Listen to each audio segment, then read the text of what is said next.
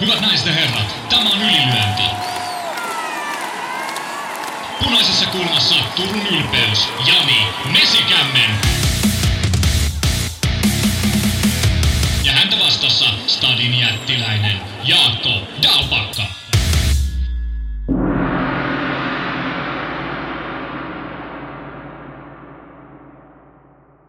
Tervetuloa Ylilyönti-podcastin pariin ja meillä on ilo ja kunnia pitkästä aikaa saada vieraita tänne ja mitä vieraita meillä onkaan.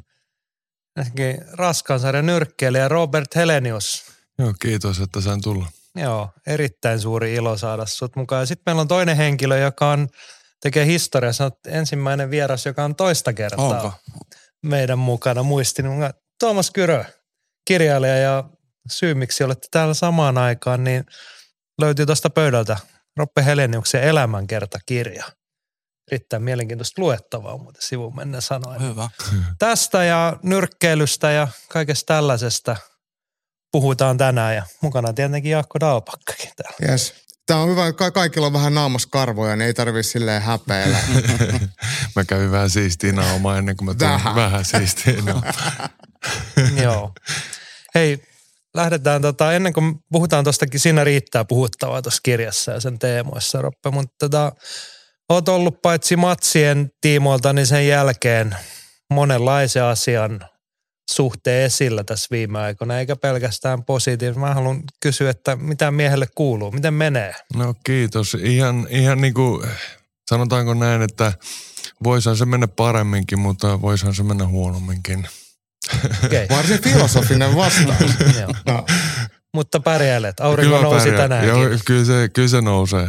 Totta kai se on välillä vähän rankempaa. Ja tota, kyllä mä niinku, mulla on semmoinen mentaliteetti ja ei tää nyt ole eka semmoinen setback, mikä on elämässä tullut. Että kyllä mä, niinku, öö, kyllä mä pärjään ja mä tiedän, että vaikei, vaikeista ajoista niinku päästään ylikin. Ja, ja mulle se on ollut se treenaaminen, mikä on niinku pysynyt mua niinku mun pää pinnan yläpuolella niin sanotusti, että, että se on niinku ollut semmoinen, vaikka mä nytkin teen vaan niinku hyvän olon treeniä ja vähän punttailen ja tollasta, niin, niin tota, se on se, mikä saa mut niinku, mä raahan persääni sinne salille ja teen, vaikka en tee hirveästi paljon, mutta vaan sellaista niinku, että tulee parempi fiilis.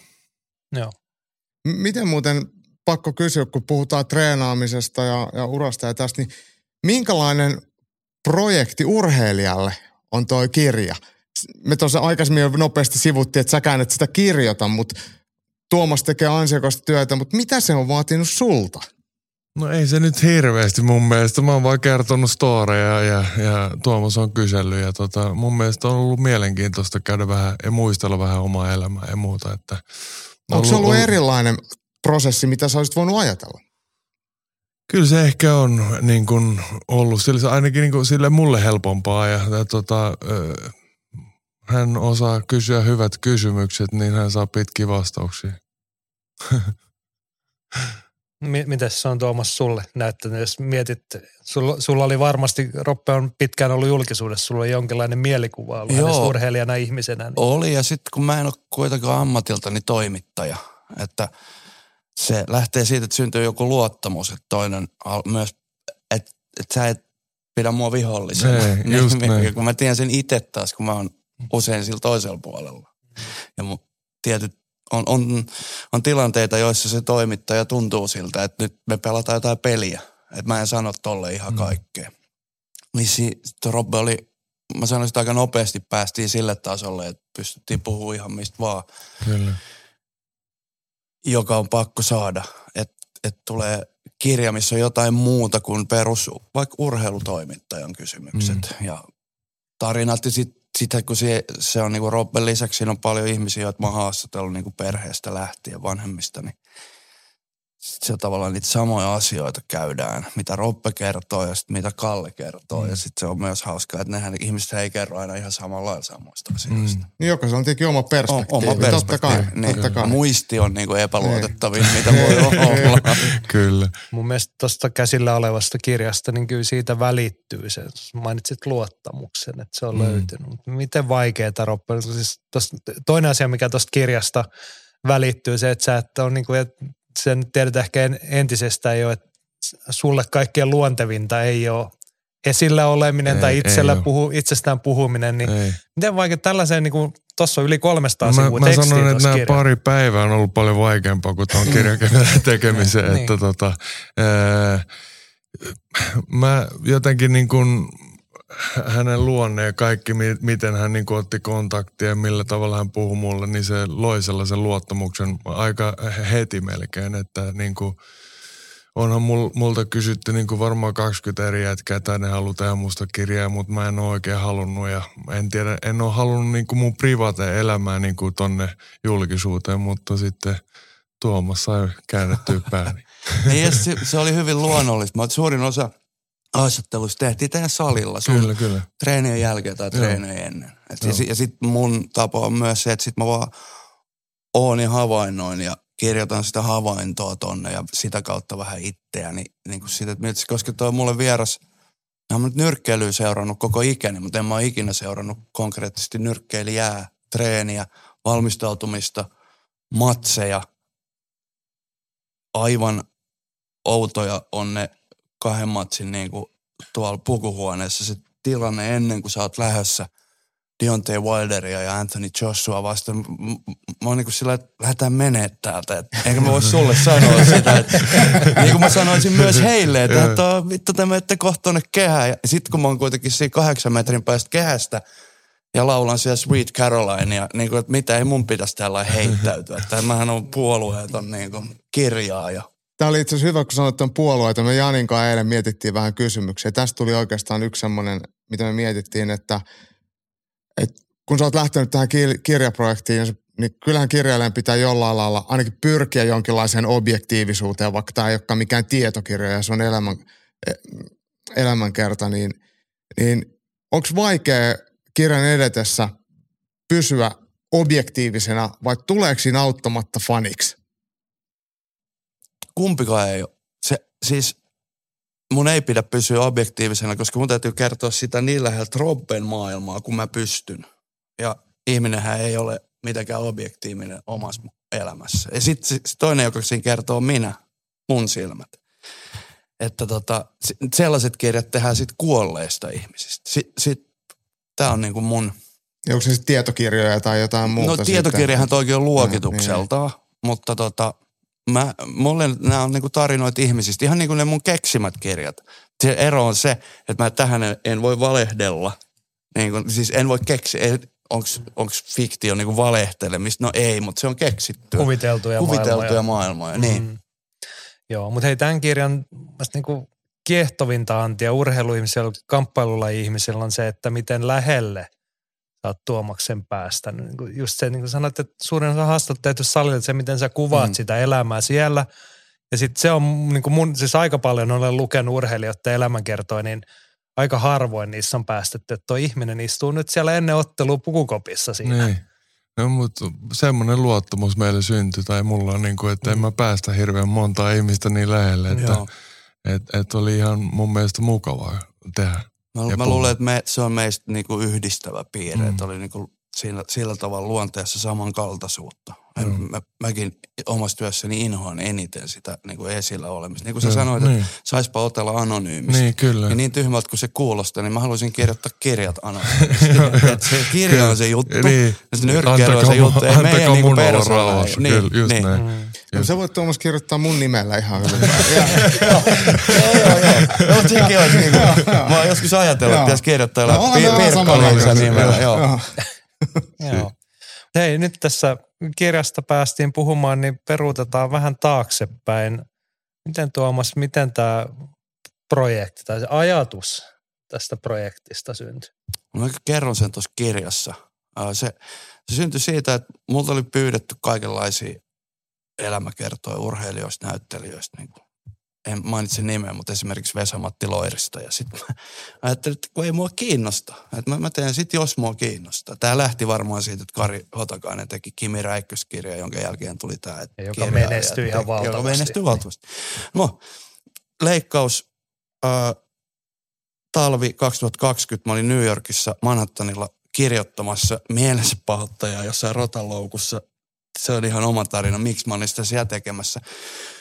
Sitten mä näen, se menee semmoinen mainosjuliste tälleen, missä pyörii. Se oli varmaan eka Led Zeppelinin, että niiden keikka meni siinä Square Gardenilla, sitten joku muu, joku musikaali. Sitten mä katsoin, että kuka tuossa on niin tuttu äijä, mutta se kierähtää pois siitä, ja sitten mä jään odottaa. Niin se on Robben ja Adam Kovnacki ykkösmatsin mainos. Ja mä oon Robben seurannut uraa, ammattilaisuraa aina, mutta sit en, tätä, en sitä, niinku, sitä edellistä pätkää hirveästi. Mä niinku ajattelin, että eikö Robben jo lopettanut? Siellä oli ne Saksan kähinät ja näin. Ei jumala, että se niinku täällä mainostetaan Brooklynissa ottelu. No sitten alkaa korona siihen. Ni, niin sitten mä ajattelin siinä, niin kun jotenkin heti tuli mieleen, että onko Robbesta tehty kirjaa? Ja sitten mä googlaan, ei ole, haastatteluja löytyy. Palaan Suomeen, se matsi on sitten ennen kuin noitten matsi oli. Katoin sen, Robbe voitti, mutta oho, että tää on, to, tossa on jotain todella kiinnostavaa, kun se kaari on siinä vaiheessa jo niin pitkä sieltä. Öö, ammattilaisena vuodesta kaksituhattakahdeksan vuoteen kaksikymmentä. Ja sitten tulee korona. Ja sitten on Kovnacki kakkonen. Niin siinä vaiheessa mä varmaan ajattelin, että, että mistä mä saan tuon jätkän yhteystiedot, että, että kiinnostaisiko, tai mua kiinnostaisi nyt jo päästä tuohon jotenkin sisälle. Mä en ikinä siinä vaiheessa edes mieti, että tehdäänkö siitä kirja, vaan että, että kiinnostaako. No yhteystieto ei löydy. Miltä mä kysyin sulta? Kyllä. Mä kysyin sulta Robben tai managerin yhteystieltä. Näinhän tämä meni. Mä havainuin Olis pitänyt tähän. Antaa sulle propsit. Sori, mä nyt just kertoessani tätä muistin. Siis mä ei havahduin lukiessa tai katsoin, että noin, se oli joskus noin sata seitsemänkymmentä sivua, missä kerroit tätä tarinaa, että hetkinen, tämä kuulostaa jotenkin tutulta. Ja sit mä otin mun Twitter-viestit ja sitä oli varmasti, olit ollut meillä vieraana. Joo. Oltiin oltu muutenkin jutuissa. Sitten tulee Tuomaksi sieltä viestiä, että olisiko sulla Robben managerin yhteystä. Mä että sori, että ihan vieras ihminen, että en tunnut, voin kysyä. Joo. Ja sit mä en, mä en edes muista, mistä mä sain Markus Sundmanin puhelinnumeron, mm, mutta mm. pistin sen tallentaan. Se no just näin. Sama kiitti, kiitti, kiitti siisti juttu. Mä en ajatellut sitä sen enempää, mutta tota näin se meni. Että tässä meni tollaan. Sitten mä jo luovutin, se, koska heti en saanut, ei vastannut. Mä, vielä, mä laitoin semmoisen vielä kirjassa kerron sen vähän semmoisen överiviestin, että nyt pitää tehdä niin kuin maailman paras nyrkkeilykirja tulevasta maailmanmestarista. Mä ajattelin, että tähän maailmaan ei mennä silloin niin kuin itseään pienentäen. Mm. Mutta sitten mä olin appiukon luona lämmittää saunaa, puhelin soi ja sitten siellä oli, täällä on Robert Helenius, moro. Ja si- siitä se käynnistyi. Mm. Ei, Robbe, siis jo ennen, kun tota, silloin en tosiaan tajunnut, että tuolla on mielessä kirjanteko, mutta mä väitän, että mä oon joskus sitä ennen kuullut jonkun kollegan tutun puhumaan, että, niin, että häneltä kysyttiin, että olisiko Robbe, Robbesta kirja tai sitä tai tätä ei ole toteutunut. Ja luulen, että sul, sullekin on tätä ehdotettu. Kyllä ennen sitä tuomusta on ehdotettu monesti. Miksi? Että aikaisemmin lähtenyt ja oliko Tuomaksessa jotain sellaista, mikä sai sitten, vai oliko oma elämäntilanne sellainen? Ei, kyllä se oli Tuomas, joka sai. Että tota, kyllä mä olin aina sitä mieltä, että ei musta mitään kirjaa tarvitse tehdä, että, että tota, mä haluan pitää sen mun priva-elämän privaatana ja, ja tota, kyllä se niinku sitten vaan, sä puhuit vaan niin kauniisti mulle. Mä luulen, että me, kun me ekan kerran nähtiin Maarianhaminasta, niin se oli vielä vähän sellainen, että ei sitä silloin ollut sovittu. Ei, ei niin, ei niin. Hiljalleen. Joo, sä teit mulla muu, muu sen, sellaisen vaikutuksen, että jos joku pitää musta kirjan tehdä, niin se oot siinä. No. Useinhan tämmöiset henkilökuvat, niin ne on semmoisia sankaritarinoita, mutta tämähän ei ole mikään semmoinen pelkkä hehkutus. Niin, niin millä se tuntuu sitten, kun itsestään kirjoitetaan, ei nyt voi sanoa mitään pahaa, mutta kun se ei ole pelkkää semmoista kehua ja erinomaisuutta, niin tekeekö se alastuman olon? Ei se itse asiassa. Mä luulin kyllä, että ehkä olisi voinut tehdä, mutta mä, mä, sehän on mun elämää. Mä oon elänyt sitä ja tota, mä toivon, että ihmiset saa siitä vähän perspektiiviä, että aina ei ole helppoa, vaikka niin kuin joskus on menestynyt nyrkkeilyssä tai muussakin, niin tota, että siinä on kyllä aika kova duuni takana ja, ja mä haluan, niin kuin, että ihmiset saa senkin kuvan siitä. Joo, mulle oli se yksi avainlause oli, mitä sä sanoit, että Porvoosta on noihin kehiin paljon vaikeammin päästä kuin Bronxista. Hmm. Että et sieltä sellainen, niin kuin se perspektiivi on nimenomaan hmm. suomalainen ammattinyrkkeily, niin se on aika pieni juttu. Hmm, kyllä. Ja sitten se, näkyy sen, se näkyy isosti sen hetken, kun on se matsi, se fight week, niin silloin se näkyy. Mutta kaikki, mm. mitä tapahtuu sitä ennen ja sen jälkeen. Niin. Toi vielä toi Porvosta vaikea päästä, vaikeampi kuin Bronxista, niin, niin kirjan ensimmäisellä puoliskolla varsinkin, niin, niin vahvasti kuuluu Kallen ääni. Ja, ja, ja oikeastaan Kallehan on ollut aika vahvasti mukana, ki, toki kirjassa, mutta Robben urassa, niin, niin, niin toisaalta mun mielestä on ihan hienoa, että et, et Kallenkin rooli no mulle on se, esillä. Mulle se oli olennainen siinä mielessä, kun mä tajusin sen pitkin tota matkaa. Maailmassa on hirveästi nyrkkeilijöitä, jotka nyrkkeilee siksi, ne on isättömiä poikia. Ja mä, tai siinä isäsuhteessa on joku homma. Mike Tyson vai? Mm-hmm. Joo, joo. Ja, ja se on ihan selvä. Se on niinku turvapaikka sitten se kehä. Mutta tässä Robben tarinassa niin se ihminen, joka tuossa ei ole koskaan luovuttanut, joka sitten voi herättää ristiriitoja nyrkkeilypiireissä. Mutta, ja mä en nyt puhu Robben puolesta, on mun havainto, että se, se patisti sut ehkä ekan kerran salille ja tossa se on niin kuin edelleen. Laittaa mulle viestiä, että milloin on kirjan julkkarit. Niin, pitäisikö alkaa kirjoittaa? Niin. Niin musta siinä on vaan jotain tosi arvokasta.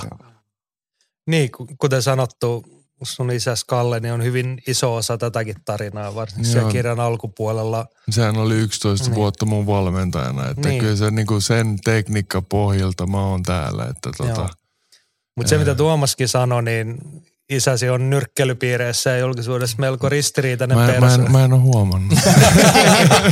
Mit, mistä sä nyt huomannut?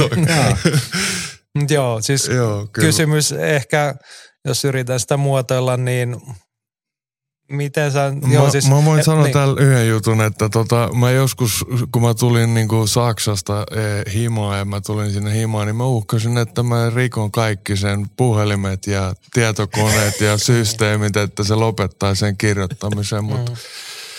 se on vähän vaikea, kun se on faija, että et, et, ei se usko poikaansa.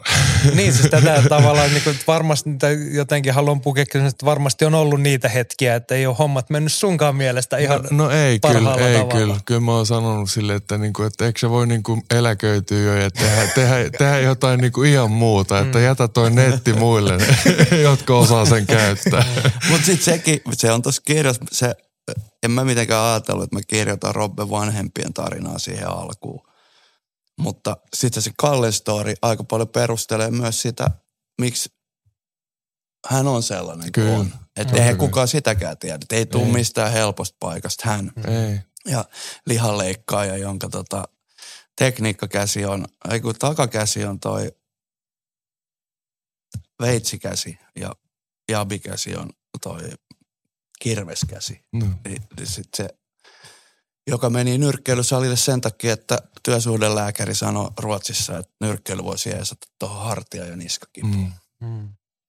Joo, mutta siis se, mitä vielä mietin, niin Kallesta julkisuuteen näkyy just se ristiriitainen puoli ja se ärhäkkyys ja muuta, mutta toi kirja piirtää mun mielestä ihanasti sen kuvan, että mitä hän on kuitenkin kaikessa ehdottomuudessaan isään aina pojan puolella. Joo. Kyllä, teillä ei ole varmaan kyllä. siinä, mä ajattelin, että varmaan olette päitä kolisuttanne kyllä, yhteen, mutta et siitä ei ole tarvinnut tapella. Ei, onko ei. tukea? No, on tukea. Se on niin ollut aina, aina siinä, että ihan sama mitä on ollut tai mihin aikaa yöstä tai ihan sama, niin se on aina ollut tukena kyllä. Että, mm. että pitää kyllä nostaa hattua hänelle. Toinen henkilö, otetaan tässä nyt ihmisiä esiin, joka va- kirjassa vahvasti piirtyy se hahmo ja joka ei, on jäänyt ehkä sitten julkisuudessa toisella tapaa vähän piiloon.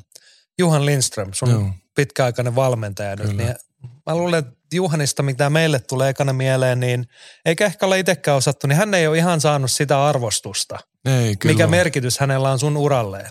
No se on kyllä yksi syy myös, miksi mä oon täällä. Et, et ilman häntä niin ei olisi ikinä tullut olkapääkuntoa, ei olisi niin kuin ikinä saatu edes nyrkkeilyottelua, kunnon nyrkkeilyottelua enää aikaiseksi. Että kyllä se niin kuin fysiikkatreeni, mitä hän osasi, hänen tieto, tietoisuutensa, to, mikä toi niin kuin mun uraa, oli niin kuin kultaa kyllä. Että et siellä Sauerlandilla, niin siellä vedetään vieläkin sellaista, no en tiedä missä ne nyt on, mutta, mutta toi Ulli Wegnerin sellaista D D R-treeniaikaa ja, ja puhuu vieläkin Sven Otkesta, että millä tavalla hän juoksi Cooperiin ja oli niin kuin, ettei ne ikinä valittanut siihen aikaan. Mä, mä tota, sanon, että mä, Juhan Lindström on erittäin tärkeä henkilö ja mä luulen, että Tuomaskin huomasi sen siellä, että miten niinku, ja se osasi niinku psyykkaa mua sen lisäksi, että se osasi ruokavalioa muuttaa mulle, että mä jaksan paremmin. Ja mä huomasin siinä sellaisen, mikä mulle ihan heti pisti silmään, että teillä on helvetin hyvä fiilis siellä joo, salilla. Joo. Ja sit kun sä oot kertonut noista, faija valmentajana, se on faija. Kyllä. Siitähän ei niinku, siinä on aina oma ö, dynamiikkansa. Kyllä. Sitten on Ulli Wegner, joka on D D R-läinen, joka juoksuttaa kevytsaarilaisia ja raskassaarilaisia samalla ta- lailla ja pyöräilee vieressä ja kertoo, että miten se seitsemänkymmentäluvulla juosti. Niin, kyllä. Niin kyllä. Sit teillä on niinku... Juhan piiskaa sua, sä sanot, että vittu en jaksa, sä, sä sanoit jaksa tai sitten sä jaksat. Se, se, se, on niinku... se, se osaa sen niinku homman, se osaa motivoida ja se osaa niinku antaa sitä psyykkistä niinku vahvuutta siihen myös. Sen lisäksi, että se osaa fysiikkaa. Ja se ei tietenkään niinku nyrkkeilytekniikkaa, niin otetaan aina faija mukaan tai Ervin Kadekin on ollut vetävä, ottaa vähän pistareita mun kanssa ja sellaista. Että osaa se niinku pääpiirtää ne, ne niinku tekniikat ja muut, mutta se on kyllä enemmän niin kuin psyykkinen ja siis mentaali ja fyysinen valmentaja. Se tietää niin kuin mitä kamppailu urheilussa tarvitaan, minkälaisia lihaksia ja, ja millä tavalla se saadaan niin kuin top kuntoon. Mites, voisiko Juhan Lindström jakaa sen tietoa jollekin muulla? Vai ei, mutta siis ihan, jos ajatellaan, että jos, jos hän on kuitenkin palauttanut sut nyrkkeilyn huipulle juu, ja tehnyt merkittäviä kyllä. tekoja, niin, niin onko hänellä motivaatio, tietenkin vaikea puhua toisten puolesta, niin. mutta mut, mut on, olisiko semmoinen voimavara, mitä voisi joku muukin mahdollisesti hyödyntää? Mä luulen kyllä, että se on iso voimavara, että et jos hän haluaa lähteä siihen, hän, hän auttaa myös niin kuin aika paljon, se on personal traineri kanssa ohella ollut aika pitkä, että sillä on aika paljon toi asiakaskunta, mitä se auttaa niitä pois niiden niin kuin sairauksista ja, ja loukkaantumisista ja muuta, että kyllähän niin kuin sitä tekee ohella kanssa, ei ehkä niin isoissa piireissä, mitä voisi tehdä, mutta ja sitten hän käy pitää niin kuin luentoa, on se käynyt niin kuin pitää niin kuin ravintoluentoa ja, ja tällaista niin kuin fysiikkaluentoa erilaisissa paikoissa, että et kyllähän se niin kuin on tehnyt. Ja nythän se valittiin tonne Ahvenanmaan eduskuntaan. No, mä, mä en nyt ole tietänytkaan tästä. Me tykätään, me tykätään Jaakon kanssa puhua valmentamista. Meillä on usein podcastissa kysymyksiä. Helposti ne kytkeytyy siihen valmentamisen tekniseen puoleen. Otatte Juhanin vieraaksi. Hän, niin, hän on niin, nimittäin, siis juu. siinä on, on tietoa.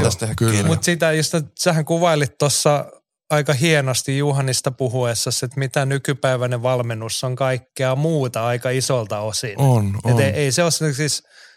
pistareitten pitämistä ei, tai sitä ei. tekniikkaa. Se on ihan yhtä olennaista, on, mutta sitä toista puolta ei oikein voi ei. pyyhkiä pois. Ei voi, ei Eikä voi. Yhden valmentajan tarvitse osata välttämättä ihan kaikkea. Sitten pitää vaan tiedostaa, että säkin sanoo, että Ervin on sit jeesaamassa. Ja, ja jotain. Juhan itsekin niin. tiedostaa sen. Niin. Se ei ole sellainen kanssa kuusipää tai semmoinen, että se niinku nousee hattua, että mä pidän sulle pistareita. Mm. Totta kai sekin on pitänyt mulle monesti pistareita, mm. mutta se tietää kyllä, että jos mä tarvin niin jotain lisäapua just tekniikkaa ylläpitämiseen ja muuta, että Että mm. se niin kuin pystyy myös nöyrtyy siinä, että hemmetin hyvä jätkä. Joo. Ja koska niin. nyrkkeilykehässä sulla pitää olla sataprosenttisen luottamus valmentajaa. Mm. Ja sehän niin kuin oli myös tuolla Saksassa Ulli Wegnerin kanssa, mikä meni sitten loppuvaiheessa plörinäksi, mutta tota... Äh, siis Juhanin kanssa, no oon mä huutanut Juhanille kehäkulmassa, että turpa kiinni nyt mä teen tää, tai sille. Mutta se on sitä sataprosenttista luottamusta. On, on, se on se on, sama on, asia, mä... miksi lapsi uskaltaa kiukutella kyllä, vanhemmille, koska se just tietää, näin, että se on turvallinen. Just näin, näin että tota, kyllä mä niinku aina sen jälkeen pyytänyt anteeksi ja sanonut, että en mä niinku tarkoittaa, että mulla oli vaan niinku paha olla. No. Mielenkiintoista. Hei, mä haluan ottaa sitten siihen isompaan, kun puhuttiin jo Porvoa, Bronx ja ne iso ja Brooklynin tämäkin tarina kulminoituu tai Lontooseen sitten niinku se koko kaari. Niin se iso kuva mietin sun kannalta, Roppe, niin mikä tosta piirtyy, niin ne on ammattiurheilijan tai kilpaurheilijan uraan, niin ne elämänvalinnat on aika karuja, Joo. kun niitä pistää tuohon sen kaksikymmentä vuotta, kolmekymmentä vuotta putkeen. Kyllä. Niin minkä verran sä oot niinku itse peilannut muuta, kun sä oot kertonut tarinaa niin. tässä näin, niin no, kun en mä ajatellut vielä niin kuin laittaa hanskat naulaa toivottavasti, että, että niin kuin mä en ole vielä oikein niin kuin a- ajatellut niin paljon sitä, että kyllä mä niin kuin totta kai on, on, on miettinyt sitä, mutta kyllä nyrkkeily on ollut vähintään viisitoista vuotta niin kuin elämäntapa enemmänkin. Että se on niin, kuin niin iso osa elämää, että kaikki ajattelu, kaikki niin kuin vapaa-ajat ja muut, niin kuin mä ajattelen nyrkkeilyä ja, ja elän sitä mukaan, syön sitä mukaan ja, ja tiedätkö, niin kuin yritän pitää niin kuin kuntoa jollakin tasolla aina. Että ja valinnat tavallaan valinnat niin kuin pyyhkiytyy niin siinä niin, itsestään. Niin, itsestään, että se on mm. niin kuin oppinut, opittu matkan varrella kyllä. Mm. Miltä toi Tuomas sulle on näyttäytynyt, kun olet saanut tutustua tarinaan ja ihmiseen sen takana?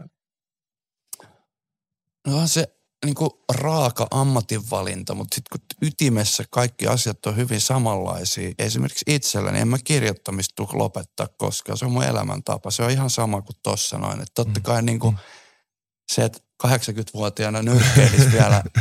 Mä en tiedä kuinka vanhaksi, onko niinku veteraani nyrkkeilyä. Mi, mi, ei ammattinyrkkeilyssä mitään ikärajaa. Niin, no ei, ole, niin, ei ole. George Foreman niin, oliko niin, neljäkymmentäviisi, kun okay, se voitti Michael Moorin. Kyllä, kyllä. Vaskansa maailmanmesta, että Robbe Havia poikane. Niin, niin. Siitä, siitä mä sanoin eilen jossain haastattelussa kanssa, että hei, että onhan mulla tässä vielä aikaa. Mm. Ei ehkä reaktiokyky ole enää samalla tasolla, mutta kokemusta löytyy. Että mä pystyn tasoittamaan sen sille. Just näin. Sitten se, kun se tässä ammattinyrkkeily siellä, just sillä tasolla, missä Robbe on otellut siellä top kympissä, niin se on, se on niin iso viihdettä ja bisnestä, jos sitten taas se nyrkkeilijä on, se saa siitä, mutta sitten se, niin kuin sä itse sanoit niin kuin kriittisimmillään, että, että kun me ollaan tämmöisiä sirkuseläimiä. Ollaan. Ni, niin, että kyllä, kyllä, kyllä mä muistan, kun mä olin... Taidan sen kirjas mainita, kun mä olin yhdeksänkymmentäseitsemän katsoa Toni Halme vastaan joku täpötäydessä jäähallissa. Ja mä ajattelin just silloin, että mä oon viileä ja tarkkailija. Mä, huud- mä huudan siinä samalla kuin sen vieressä, että vie se kulma ja tapa tai hapeta. Niin kuin, että, että siinä on jotain niin alkukantaista, että se viehättää meitä. Me halutaan, kyllä mä maksoin siitä, että mä näin, miten tota Francis Ngannoulle kävi. Mm. Ja sitten se on myös hyvä koon, mutta se voitti sen ihan selkeästi. Mm, mm. Ei se voinut, se olisi ainoa tapa, millä se olisi voinut voittaa, että se olisi kipannut sen mm. Tyson Fury. Tästä on muuten pakko kysyä Robbeltakin. Katoiko sä tätä mä, mä, mä, mä en ole kattonut kokonaan, ko, mä kattelin vaan highlightsia, niin mun on vaikea sanoa no. mitä. Eh, Mutta tuntuuko uskomattomalta, että siinä mentiin täyden ajan? No, mä luulen, että se oli shokki-efekti Naganusta, kun se tuli U F C:stä ja otti noinkin hyvän ottelun Tyson Fury vastaan, mikä Tyson Fury, vaikka se kertoo olevansa hyvissä treeneissä ja muuta, mutta ei se ikinä ollut noin plösä, mitä se nyt mm. oli, että en tiedä. eh, se on kyllä vaikea. Eikö niillä ole nyt joku rematch-klauseli? No ei ne varmaan ole ainakaan nyt, nyt siellä toteuttamassa. Okay. Et, okay. Et, mut, mut, koskaan M- hän tietää, kysehän on rahasta. Ganulle jotain matsia. Chisara, Derek Chisaraa vastaan tarjottiin Ganulta, mutta näistähän ei koskaan tiedä. Ei tiedä. Ei. Niin ja sitten kun tää on tää niinku uusi, tekin ootte siitä paljon puhunut, mutta Robbe edustaa ihan vanhaa liittoa niinku kaikki hänen ikäisensä, että se aikalaisen polku menee junnusta maajoukkueen kautta mm. ammattilaistalliin. Mm. Sitten tulee tällaiset Jake Paulit, jotka muuttaa koko homman. Niin kävelee jonoon ohi. Ne, ne, ne tulee Instagramin kautta. Mutta jos sulle tarjottaisi matsi, missä se... Niin kun ottaisit sitä vastaan ja saisit sen liksan, mitä totta siitä kai. Maksetaan. Niin... Kyllä, totta kai. Niin. Totta kai. Mutta siis niin kuin, mä luulen myös, että vaikka jotkut on sitä vastaan, mä en voi olla sitä vastaan, koska ne kuitenkin tuo lisää valoa mm. ammattinyrkkeilyyn, vaikka se ei ole sitä ammattinyrkkeilyä, mitä mihin, mihin me ollaan totuttu. Ainakaan se taso ei ole sitä. No just, no, just näin. Säännöt on just samat. Että joka f... kerta mullekin aina nauraskellaan, kaikki, mitä pelleille sinne menee. Mm. Mutta kyllä sitten kun laitetaan kintaat käteen ja sä kävelet sinne kyllä. kehään, siinä on tuomarit ja toinen saa lyödä sua koteloon, niin se on aina kova paikka. on, on, on, on. Että sä et vain ole hirveän hyvä siinä, niin. Mutta jos saat siitä muutaman miljoonan, niin mä lähden kanssa. Kyllä. Mä voisin ottaa vaikka Robbeen vastaan. Niin, samoin. Hei Tuomas, niin kuin tuossa kävi ilmi, sä oot käynyt jo pitkään, kun tiedetään, sä oot urheiluihminen ja sä oot kamppailulajeista ollut pitkään kiinnostunut ja seuraat niitä, niin millä tavalla nyt sä oot päässyt kurkistamaan niin sisälle, kun pääsee mm. ihan sinne ytimeen? Mm. Onko se muuttanut sun ajattelua tai fiiliksiä? Kyllä se syvensi. Ja just tää, se kunnioitus kasvoi vielä entisestään, koska kyllä mä nyt on aina tiennyt, kaikki, kaik, niin kuin Juhan ja Robbe sanoi, että huippu-urheilu ei ole millään tavalla tervettä. Siis että se on niin kuin... Ei kenenkään osalta. Ei kenenkään osalta. Että se, ne paukut, mitkä siihen laitetaan, mihin se kroppa laitetaan, mutta sitten se pää. en osaa prosentteja sanoa, mutta melkein puolet on sitä, että missä sä sen tiedät, kun sä sinne kehään mee, mutta melkein puolet on siitä, että millaisessa niin kuin henkisessä paikassa on. Mm. Ja si- siitä on niin kuin, uh, okei, okay, mä oon ollut jossain telkkarikomediapaneeleissa. Joo, jännitti ihan helvetisti. Mutta mä en mene sinne sillä, että vaihtoehto on se, että mä tuun sieltä niinku voittajana tai ambulanssilla. niinku. Mutta hei, to, to, mun mielestä tuossa vähän aikaisemmin piti jo sanoa siitä, että et, et, et kun seuraa urheilua, huippu-urheilua, huippunyrkkeilyä, pääsee seuraamaan läheltä. Se haisee silti hielle. Ne mm-hmm. samat treenit on tehtävä. Että vaikka ne olisi kuinka maailman parhaita, niin siellä ei ole oikoteitä. Että et paita märkänä ja otsa hiessä ja no, jos... räkäposkella. Ja ihan sama, kun sä sanoit kirjoittamisesta, niin kuka tahansa meistä voi kirjoittaa tähän näppikseen niitä mitä tahansa kirjoja. Että se on silti sitä samaa työtä. Että se on vaan se taso on ihan hirveästi kovempi. Ja se jotenkin mun mielestä hämärtyy, kun puhutaan huippu-urheilusta. Ihan kun ne olisi jossain laboratoriossa. Joo. Ei ne ole. Ei ole. Ei, se on ihan konkretia tästä, kun mä olin siellä pukuhuoneessa. Robbella oli pääottelu Anthony Joshua vastaan. Sitä ennen on Gerard Washington ja Derek Chisora. Niin sieltä kuuluu ne ihan samat viimeiset pistarinlyönnit, mm. viimeiset huudot. Ja sit mä, meen, mä lähden sieltä pois just siinä vaiheessa, kun ne aloittaa matsit. Mä melkein törmään Gerard Washingtoniin, joka oli ihan lepposa äijä siellä punnituksessa. Mutta sitten sillä hetkellä, kun se oli menossa sinne kehään, mä olin näin, että jos mä ton tielle kävelen, niin mä oon tuolla nurkassa. Mutta samalla lailla sinne kehään tullaan niinku ruskeasuolla. Että se sama, sama niinku tunnetila vähän pitää hakea. Vähän pienempi meteli niin. niin. Sehän me ollaan monesteltu O kaksi siellä pressitilassa ja muuta. Se on jännä areena, kun sieltä se viidentoistatuhannen ihmisen pauhu suodattuu niiden betonien läpi Joo. sinne käytäville Joo. ja muu. Siinä on, voi niinku pikkasen saada maallikkokin. Sitä siivuu siitä, että okei, täältä tullaan, mm, niin kuin tyyppisesti. Mm. Varmaan hyvässä ja pahassa. Mutta tota, tuohon äskeiseen liittyen, Roppe, mietin yksi asia, mikä mulle jäi kirjasta taas niin kuin omaa fiilistä, niin se, että joo, nyrkkeily on ollut sulle tärkeää, mutta sulla on jollain tapaa ristiriitainen suhde aina ollut lajiin. Sitten ehkä se ehkä enemmän liittyy sitten tähän ammattinyrkkeilypuoleen. Miten Joo. hyvin sä tunnistat itsessään? Varmasti monenlaista painia ei ole tullut käymään. No kyllä siis sanotaanko näin, että varsinkin se Sauerlandin touhun jälkeen, niin kyllä mä olin sitä mieltä, että kyllä tää nyrkkeily on niin perseestä. Että kunhan saisi niinku vaan nyrkkeillä, että et, et, et ei tarvitsisi niinku jauhaa näitä niinku soppareita ja muuta. Että et kyllä mulla oli niinku aika... Aika paha fiilis niin kuin nyrkkeilystä, mutta mä jotenkin opin sen, varsinkin niin kuin, no Markushan meidän manageri, joka tuli mukaan, niin ilman häntäkään niin me ei oltaisi pärjätty näin hyvin, että Juhan ja minä kahdesta oltiin eka, oltiinko me yksi vai kaksi matsia ja sitten sen jälkeen niin, niin otettiin Markus siihen avuksi, koska me ei me osattu niitä niin kuin, me, me jouduttiin keskittymään treeneihin ja muuta, niin sitten siellä tuli mediaa ja uusia soppareita ja muuta tällaista, niin onhan se niin kuin aika... liikasta bisnestä, sanotaanko näin. Niin, ja se pettymys välittyy ymmärrettävästi. Sulla on ollut niitä vastoinkäymisiä ja Joo. no se on price fighting, se on se, no, se luonne. Että se niitä kusettajia ja välistävetäjiä riittää, eikä ne lopu sinun eikä sinun jälkeen. Ei valitettavasti. Mutta tota, miten sellaisen asian kanssa, kun sä oot kuitenkin sit samaan aikaan teet sitä työksessä. Se on sun mm. elämän tapa, sun Kyllä. elämän ura. Kyllä. Niin sen kanssa joutuu niinku elämään.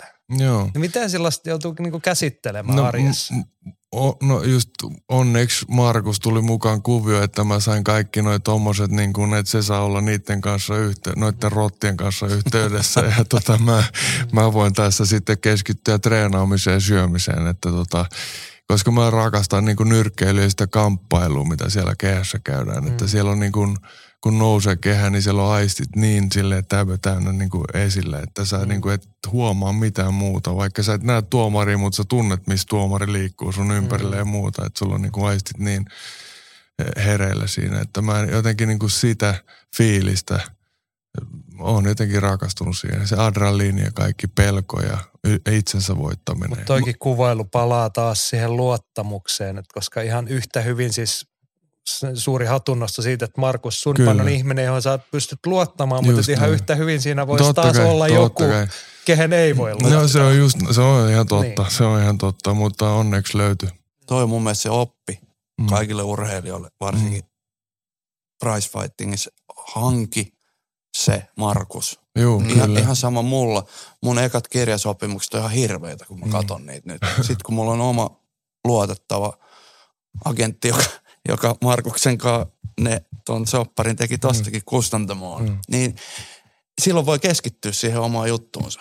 Ja tietää, että saa myös siitä, mm. koska, koska se on niinku vielä tässä ammattinyrkkeilyssä, että joku Sauerland, ne rahat, niistä puhutaan ja sitten se, mikä valuu sille ottelijalle, ja se on niinku ton verran, mm. niin se, sehän myös, sit se pilaa se mindgame ja sit se, se, se, se on niinku kertautuu. Sit me, sä oot kehäs huonompi, kun me, se on vittumaista se ulkopuolinen touhu. Hei, onko ammattinyrkkeilyssä yhtään hyvää ihmistä?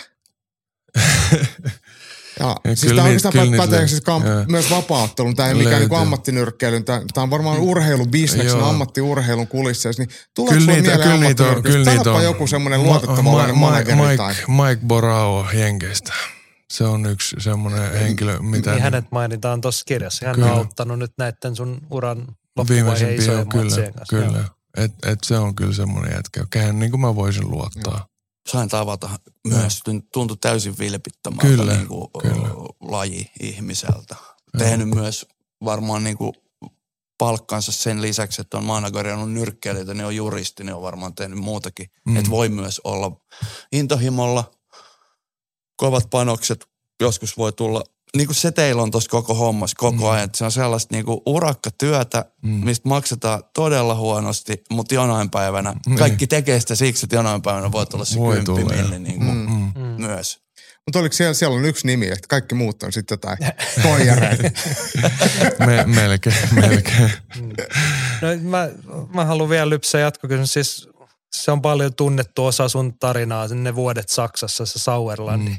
No joo, jos on, mä voisin onko niin, että onko Sauerland niin läpimätä vai löytyykö, oliko siellä jotain hyvää? Siellä on, no totta kai ilman heitä niin ei, ei olisi ammattinyrkkeily lähtenyt niilläkään lentoon, että mm.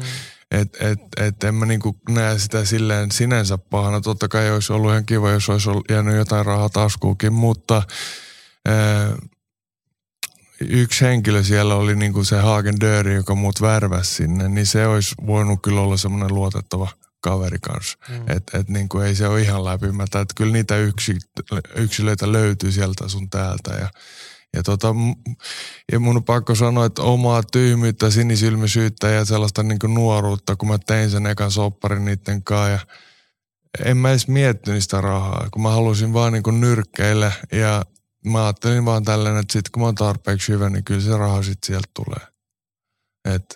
Se on inhimillistä. N- niin. Niin, kuin, niin kuin Tuomas sanoi, niin eihän sun kuuluiskaan. Ei niin, noin, just näin. Vaan, että... Mutta se on tietenkin, että sitten olosuhteet mennyt pieleen, että mm.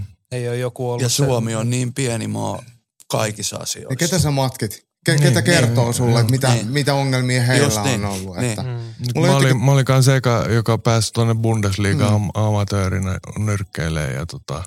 Mun, mä tein se sopimuksen, oliko mä kaksikymmentäkaksi vuotias, mä en nyt muista ihan joo, tarkalleen, mutta... Jo.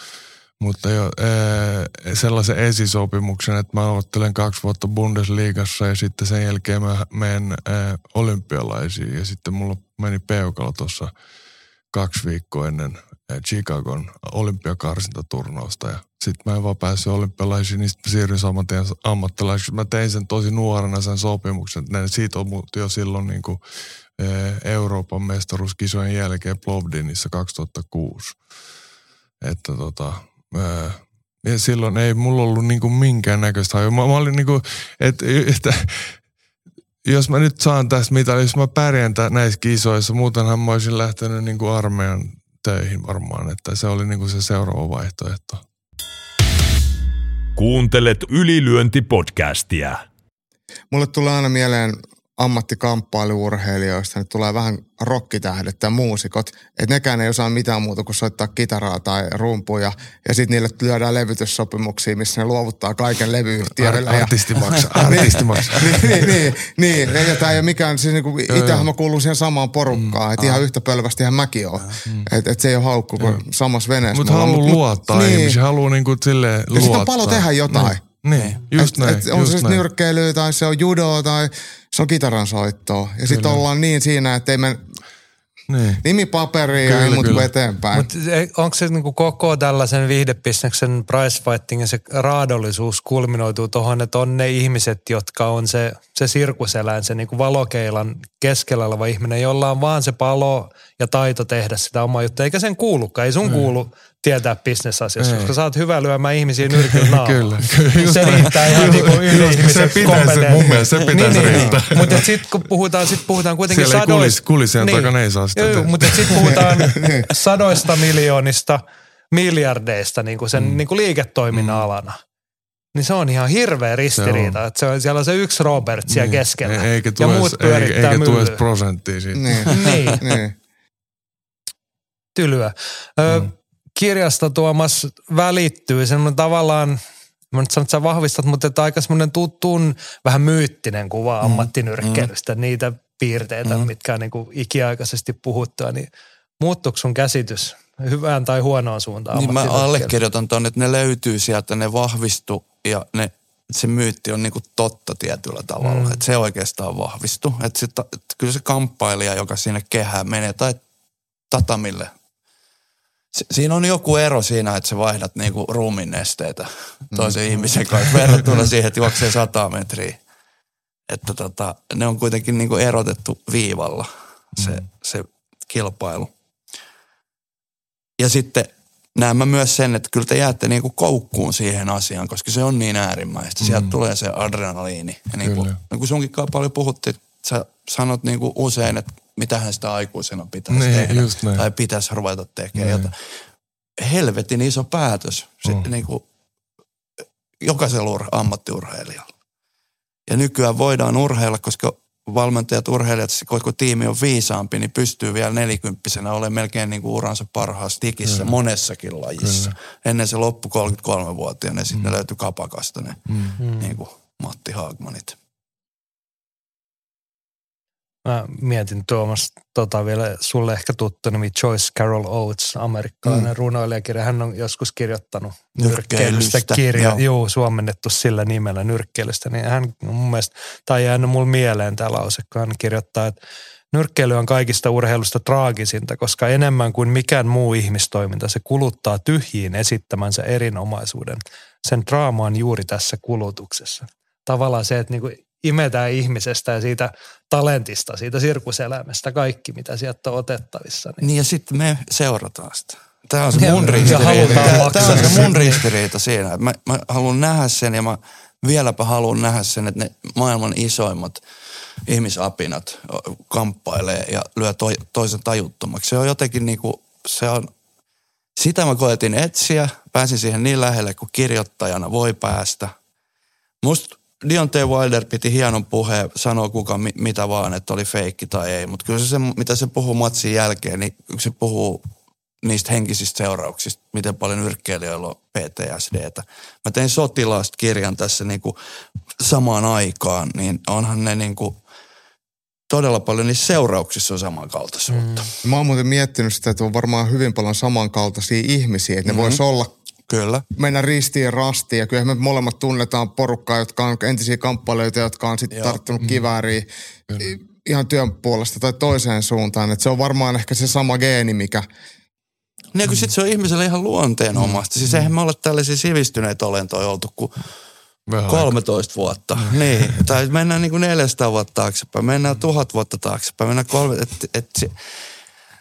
Siksi se varmaan meitä myös viehättää. Se on, se on piirre, mitä on tarvittu aina yhteisössä, sitä, joka on se vahvin ja selviytyjä ja taistelija. Siitähän kaikki on urheilu on syntynyt. Siitä se on syntynyt. Siellä on tarvittu myös niitä, jotka ei pysty kamppailemaan, niillä on astma, mutta ne on hyviä kertoa tarjoaa. Että muuten teissä ei ole niinku paljon eroa. Ihan pienistä nyansseista. Astmasta se sitten lähti. Mä oon lähennyt sen raskasta sarjaa. yhdeksänkymmentäyksi pilkku viisi kiloa. Mutta ei tuohon äskeisen täytyy ottaa kiinni, jos joku ei saada sun edellinen tuoreeltaan julkaistu kirja kertoo suomalaisesta ammattisotilasta. Mm. Niin itse tässä mietin, sitä on vaikea sivuttaa sitä rinnastusta. Paljonko sä näet ammattisotilassa ja raskaasarjan ammattiurheilijassa yhtymäkohtia tai eroja? No Aleksi, jos se kirja on, joka on niinku erikois, Ranskan muukalaislegioona käynyt ja Ukrainassa soti erikoisjoukossa. Mä näen siinä tosi paljon siinä niinku huippu omassa työssään huipun suorittaminen on, se vaatii ihan samoja asioita. Se on siitä päästä kiinni samalla lailla puolet, että et hyydy siellä tilanteessa. Niin kuin nyrkkeilyssä se, se mit, vähän mitä on itse harrastin taekwondoa nuorempaan, niin mulla se, että se pel, pelkohan, se on tosi helposti tulee se, että alkaa kääntää selkäänsä eikä uskalla. Sitten se on ohi siinä. Ja ne, jotka siellä pärjäsivät, ei ne ollut teknisesti yhtään sen parempia kuin minä, mutta ne oli vaan rohkeampia siinä mielessä. Niin se rohkeuden määrä just, että sä meet niin kuin puna-armeijan tykistökeskitystä tai Deontae Wilderia vastaan, niin se, se on, se, siinä on todella paljon samankaltaista. Samat mekanismit. Mutta Robbe on mun mielestä tosi selväpäinen siis niin kuin ton ulkopuolella. Se, se, se, ja se on, sitä ei ajatella. Mä halusin sen myös tuoda kirjaa, että pohtii, miettii, reflektoi tekemisiään, maailmaa. Niin kun, kun mä tulin vähän sillä, mä ajattelin, että totta kai nyrkkeilijä seuraa koko ajan nyrkkeilyä tai urheilua. Ja Robbe sanoi, että en mä katso telkkaria. En mä, en mä, katso, en mä katso olympialaisia. Se on sellaista rahageimiä. No mun, hei, mun mielestä Eeva Wahlström, en mä muista koskaan, että mä olisin kattonut Eevankaan yhtään nyrkkeilymatsia. Joo. Että et me ollaan ehkä joskus katsottu joku Niklaksen matsi, mutta ei se seuraa nyrkkeilyä lähtökohtaisesti ollenkaan. Se ei vaan katsonut Niklaksen matseja. Hän ei pysty, jos se oli samassa illassa, niin, niin. niin vielä sekin, niin. Että en mä pysty katsoa, tästä on käy huonosti tyyppisesti. No joo. Mutta hei, mä haluan ottaa siis, Tuomas mainitsi sen ristiriidan, me, me kuluttajina, niin kuin maallikkoina katsomassa, niin sittenhän on toinen vielä semmoinen vähän rumempi ristiriita. On se, Robbe, mä haluan kysyä, tunnistaksä tämän, että kun me halutaan, että ei pelkästään sirkuseläintä, vaan ihan niin kuin eläin sinne häkkiin. Että mitä me halutaan, että toi menee ja repii niin kuin alkukantaisuus, niin, kun se ovi laitetaan, saisi mennä niiden kehäköysien välistä, niin kaikki irti. Niin. Ja sitten kun tullaan sieltä pois, niin sitten tulee se puoli, mitä sanot, että sä et voi siellä kulisseissa lyödä sinne yrkiketään. Että me halutaan kuitenkin, että sitten kun se eläin tulee sieltä kehäköysien välistä, niin siinä laitetaan pantakaulaan ja kukuniskaa ja oppa nyt ihmisiksi. Kyllä, kyllä. Tunnistatko tämän itsessä? Miten vaikeaa se on? No ei se ole hirveän vaikeaa mun mielestä ainakaan, että Että kyllä mä niinku on, on ehkä nuor, nuorempana oli en, enemmän semmoinen vähän villi ja aggressiivisempi, mutta tota, kyllä se niinku, ää, mä, on, mä saan siitä niin paljon, että mä pääsen sinne kehään sitten mättään niitä, mm. että, ni, että mä pystyn niinku sille jotenkin kontrolloimaan. Ja, ja mulle on ollut aina sille erittäin tärkeää, että mä pystyn ja voin kontrolloida omia tunteita, omia niin kuin, ää, ajatuksia ja kaikki tällaista. Niin, niin se on ollut niin kuin, totta kai se on niin kuin kans mentaaliharjoitusta ja mm. vähän meditointia ja, ja tuollaista. Kyllä, kyllä mun välillä tekisi mieli repii paita pois. Alkaa riaumaan. Mutta siis tää on oikeasti, millaisia ne siirtymät on, kun ajattelet, että sä oot siellä pukkarissa, okei okay, se on varmaan niin kuin asteittaista, että niinku valmistaudutaan Joo. vaikka. Mutta sä menet sitten lyödään vähän jotain viikinkimusaa soimaan, hanskat käteen, viisitoistatuhatta ihmistä huutaa sulle joko hurraata tai kuolemaa, jompaa kumpaa. Sä menet sinne, sä tuut pois. Millaisia ne on ne siirtymät? Miten sen niinku pystyy ihmismieli käsittelemään? No, kyllä se on vaikea. Kyllä se kestää viikko palautuu siitä, että pysyy tai pääsee alas taas omalle niin kuin tasolle. Mutta mi- millä niin kuin pystyy ollenko sä tuut sieltä pukkarista pois ja siellä on ne tavalliset ihmiset, että sä voi ruveta siellä sitä, tai siitä, siinä käy huonosti, jos rupeaa siellä joo, touhumaan ei, väärin juttuja. No onneksi ei ole tullut mitään sellaisia niin kuin aggressiivisia juttuja, että tota, kyllä mä joskus medialle on aika tyllisty vastannut sen mm. jälkeen, että tota, ää, ja mennyt hermo tai yleensä niinku kävelen pois. Ja onneksi siinä on niinku valmentaja ja managerit yleensä mukana vähän ohjaamassa, mm. että mis, mihin mennään ja, ja tälleen. Että, ää, kyllä mä luulen, että se, jos se ei opi hallitse omia tunteita ja, ja ajatuksia, niin, niin mä luulen, että se olisi ollut vaikeampaa mulla kyllä. Että mm. sit olisi voinut vaikka niinku otteluillan jälkeenkin baarissa olla, jos joku äijä niin nuurissa siellä. Niin, kyllähän näitäkin tarinoita riittää. Mm. Joilla, joillain se on osa suurempaa legendaa. Mike Tysonillahan mm. homma ei pysynyt ollenkaan. Hanskas, Conor McGregor. Joo. Tällaisia, he, he on niinku vielä isompia tähtiä, mutta aika, sen alla on aika paljon ihmisiä, ketkä on sitten vetänyt uransa viemäristä alas kyllä, sille, että kyllä. ei ole pystynyt olemaan ihmisiksi. Se, tosta vielä tosta, että mistä tilasta niin kun sit lähdetään puhaltaa kohti normimaailmaa, niin se, se hetki mulle maalikkona on niin kuin tosi mielenkiintoinen, kun se viimeistely, herkistely siellä pukkarissa, se oikean energiatason löytäminen, että sä et mene yli mm. tai ole liian mm. flegu. Mutta vielä se, että kun sä et tiedä yhtä, että milloin sä pääset sinne. Niin. Kehä, kun se voi se edellinen matsi olla kaksi erää tai kaksitoista erää. Kyllä. No jossain se on niinku vakioitu, että se alkaa siinä. Mutta sullekin sanottiin viime matsissa, en muista monet se alkoi, alkoi se kaksikymmentäkaksi vai kaksikymmentäkolme. Mm. Niin sieltä tultiin sanoa niinku yhdeksältä, että se Kyllä. alkaa viidentoista minuutin. Sitten otat siihen ne lämmöt ja, ja sen tilan, ja. joka on sit, se on niinku, se näkee silmistä ja koko habituksesta, että toi on nyt jossain muussa maailmassa. Niin sieltä. No sitten toinen hienoin, musta hienoimpia hetkiä on se, kun matsi päättyy, niin se vastustajan kanssa te tiedätte, te olitte samassa paikassa, mm. ei kukaan muu ollut siellä. Se, se on ihan vilpitöntä, kun se toisen kättä nostetaan Jaa. tai kiitetään Kyllä. siitä, mikä taas on jonkun mielestä tässä pehmeässä nykymaailmassa aika hullua, että mit, mitä niinku, miksi mä romantisoin tätä. Mm. Musta se on niinku siistiä, mutta se on myös vertauskuva siitä, että saa kolista ja kalista ja sitten niinku taistelun jälkeen voidaan olla tovereita. Mm. Ja respektin osoitus niin. toisille myös. Että. No kyllähän se on yleensä näin, että et, et, et molemmat kyllä tietää, että mitä siellä ollaan tekemässä. tekemässä ja mitä siellä ollaan tehty ja mitä molemmat on siihen panostanut. Mm. Ja sitten kun homma on ohi, niin sitten voidaan kätellä ja onnea mm. ja menestystä. Mm, kyllä. Kyllä. Et, ja yleensä kun se on kaksi tyyppiä, niin toinen voittaa. Niin. Mm. Että se on niinku viisikymmentä viisikymmentä periaatteessa. Niin. Et kaikki tietää sen joka kerta. Mm. Että se on kolik- silleen kolikon heittoa. Mm. Joo, ja siis kamppaleethan tietävät siellä, että niinku, tämäkin matsi olisi voinut mennä toisinpäin. Toi on Kyllä. oikeasti niinku hyvä urheilija. Joo. Eikä, eikä välttämättä, kun sehän tulee taas sieltä ulkopuolelta, että kaikki muut rakentaa sitä vastakkainasettelua, sitä sotaa no, tai ju, sitä asetelmaa siihen. Onhan, onhan sitä paljon sellaista niinku showbisneksessä, varsinkin niinku nyrkkeilyottelussa, mm. että ne haluaa, että mä muistan siellä niinku Sauerlandin aikaa, ne halusivat, että mä rupean niinku uhuittelee enemmän ja kokeilin jossain matsissa sellaista, mutta en mä niinku, ei se, ei, kun se ei tule luonnostaan, mm. niin se ei niinku... Ei se, ole, ei se ole mulle. Ja jotkut on saanut isoja matseja sillä huutamisella muutenkin. Onko toi yksi ristiriita sun urallisesti? Tuossa kirjassa vähän tulee toistuvasti sekin, että sä et tykkää siitä. Sä et tykkää olla esillä, sä et tykkää puhua itsestäsi ja muuta. Mutta sitten samaan aikaan sit olisi kiva saada niinku isoja tilejä, isoja matseja. Se on se nykypäivän se homman luonne. On, on. Se on just näin. No mutta siis jos anonyyminä pystyisin sen mm. tekemään samalla rahalla, niin tekisin. Mitä Tuomas sanat, kun olet sivusta katsonut, niin onko kuitenkin ollut Roppelle niin kestävämpi ratkaisu, että hän on ollut oma itsensä ja se, se hiljainen viikinkipersoona. No, se on niin kantanut ei, kuitenkin pitkälle toikin tyyli. Mun mielestä kaikkien pitäisi olla omia itsejä ja se on matka, mikä siihen pitää tehdä. Ei kukaan ole kaksikymmentäkaksivuotiaana vielä se. Mm. Ja sitten me, me ollaan vain se... Ei ole mitään toista polkua. Mm. Niin kun, mm,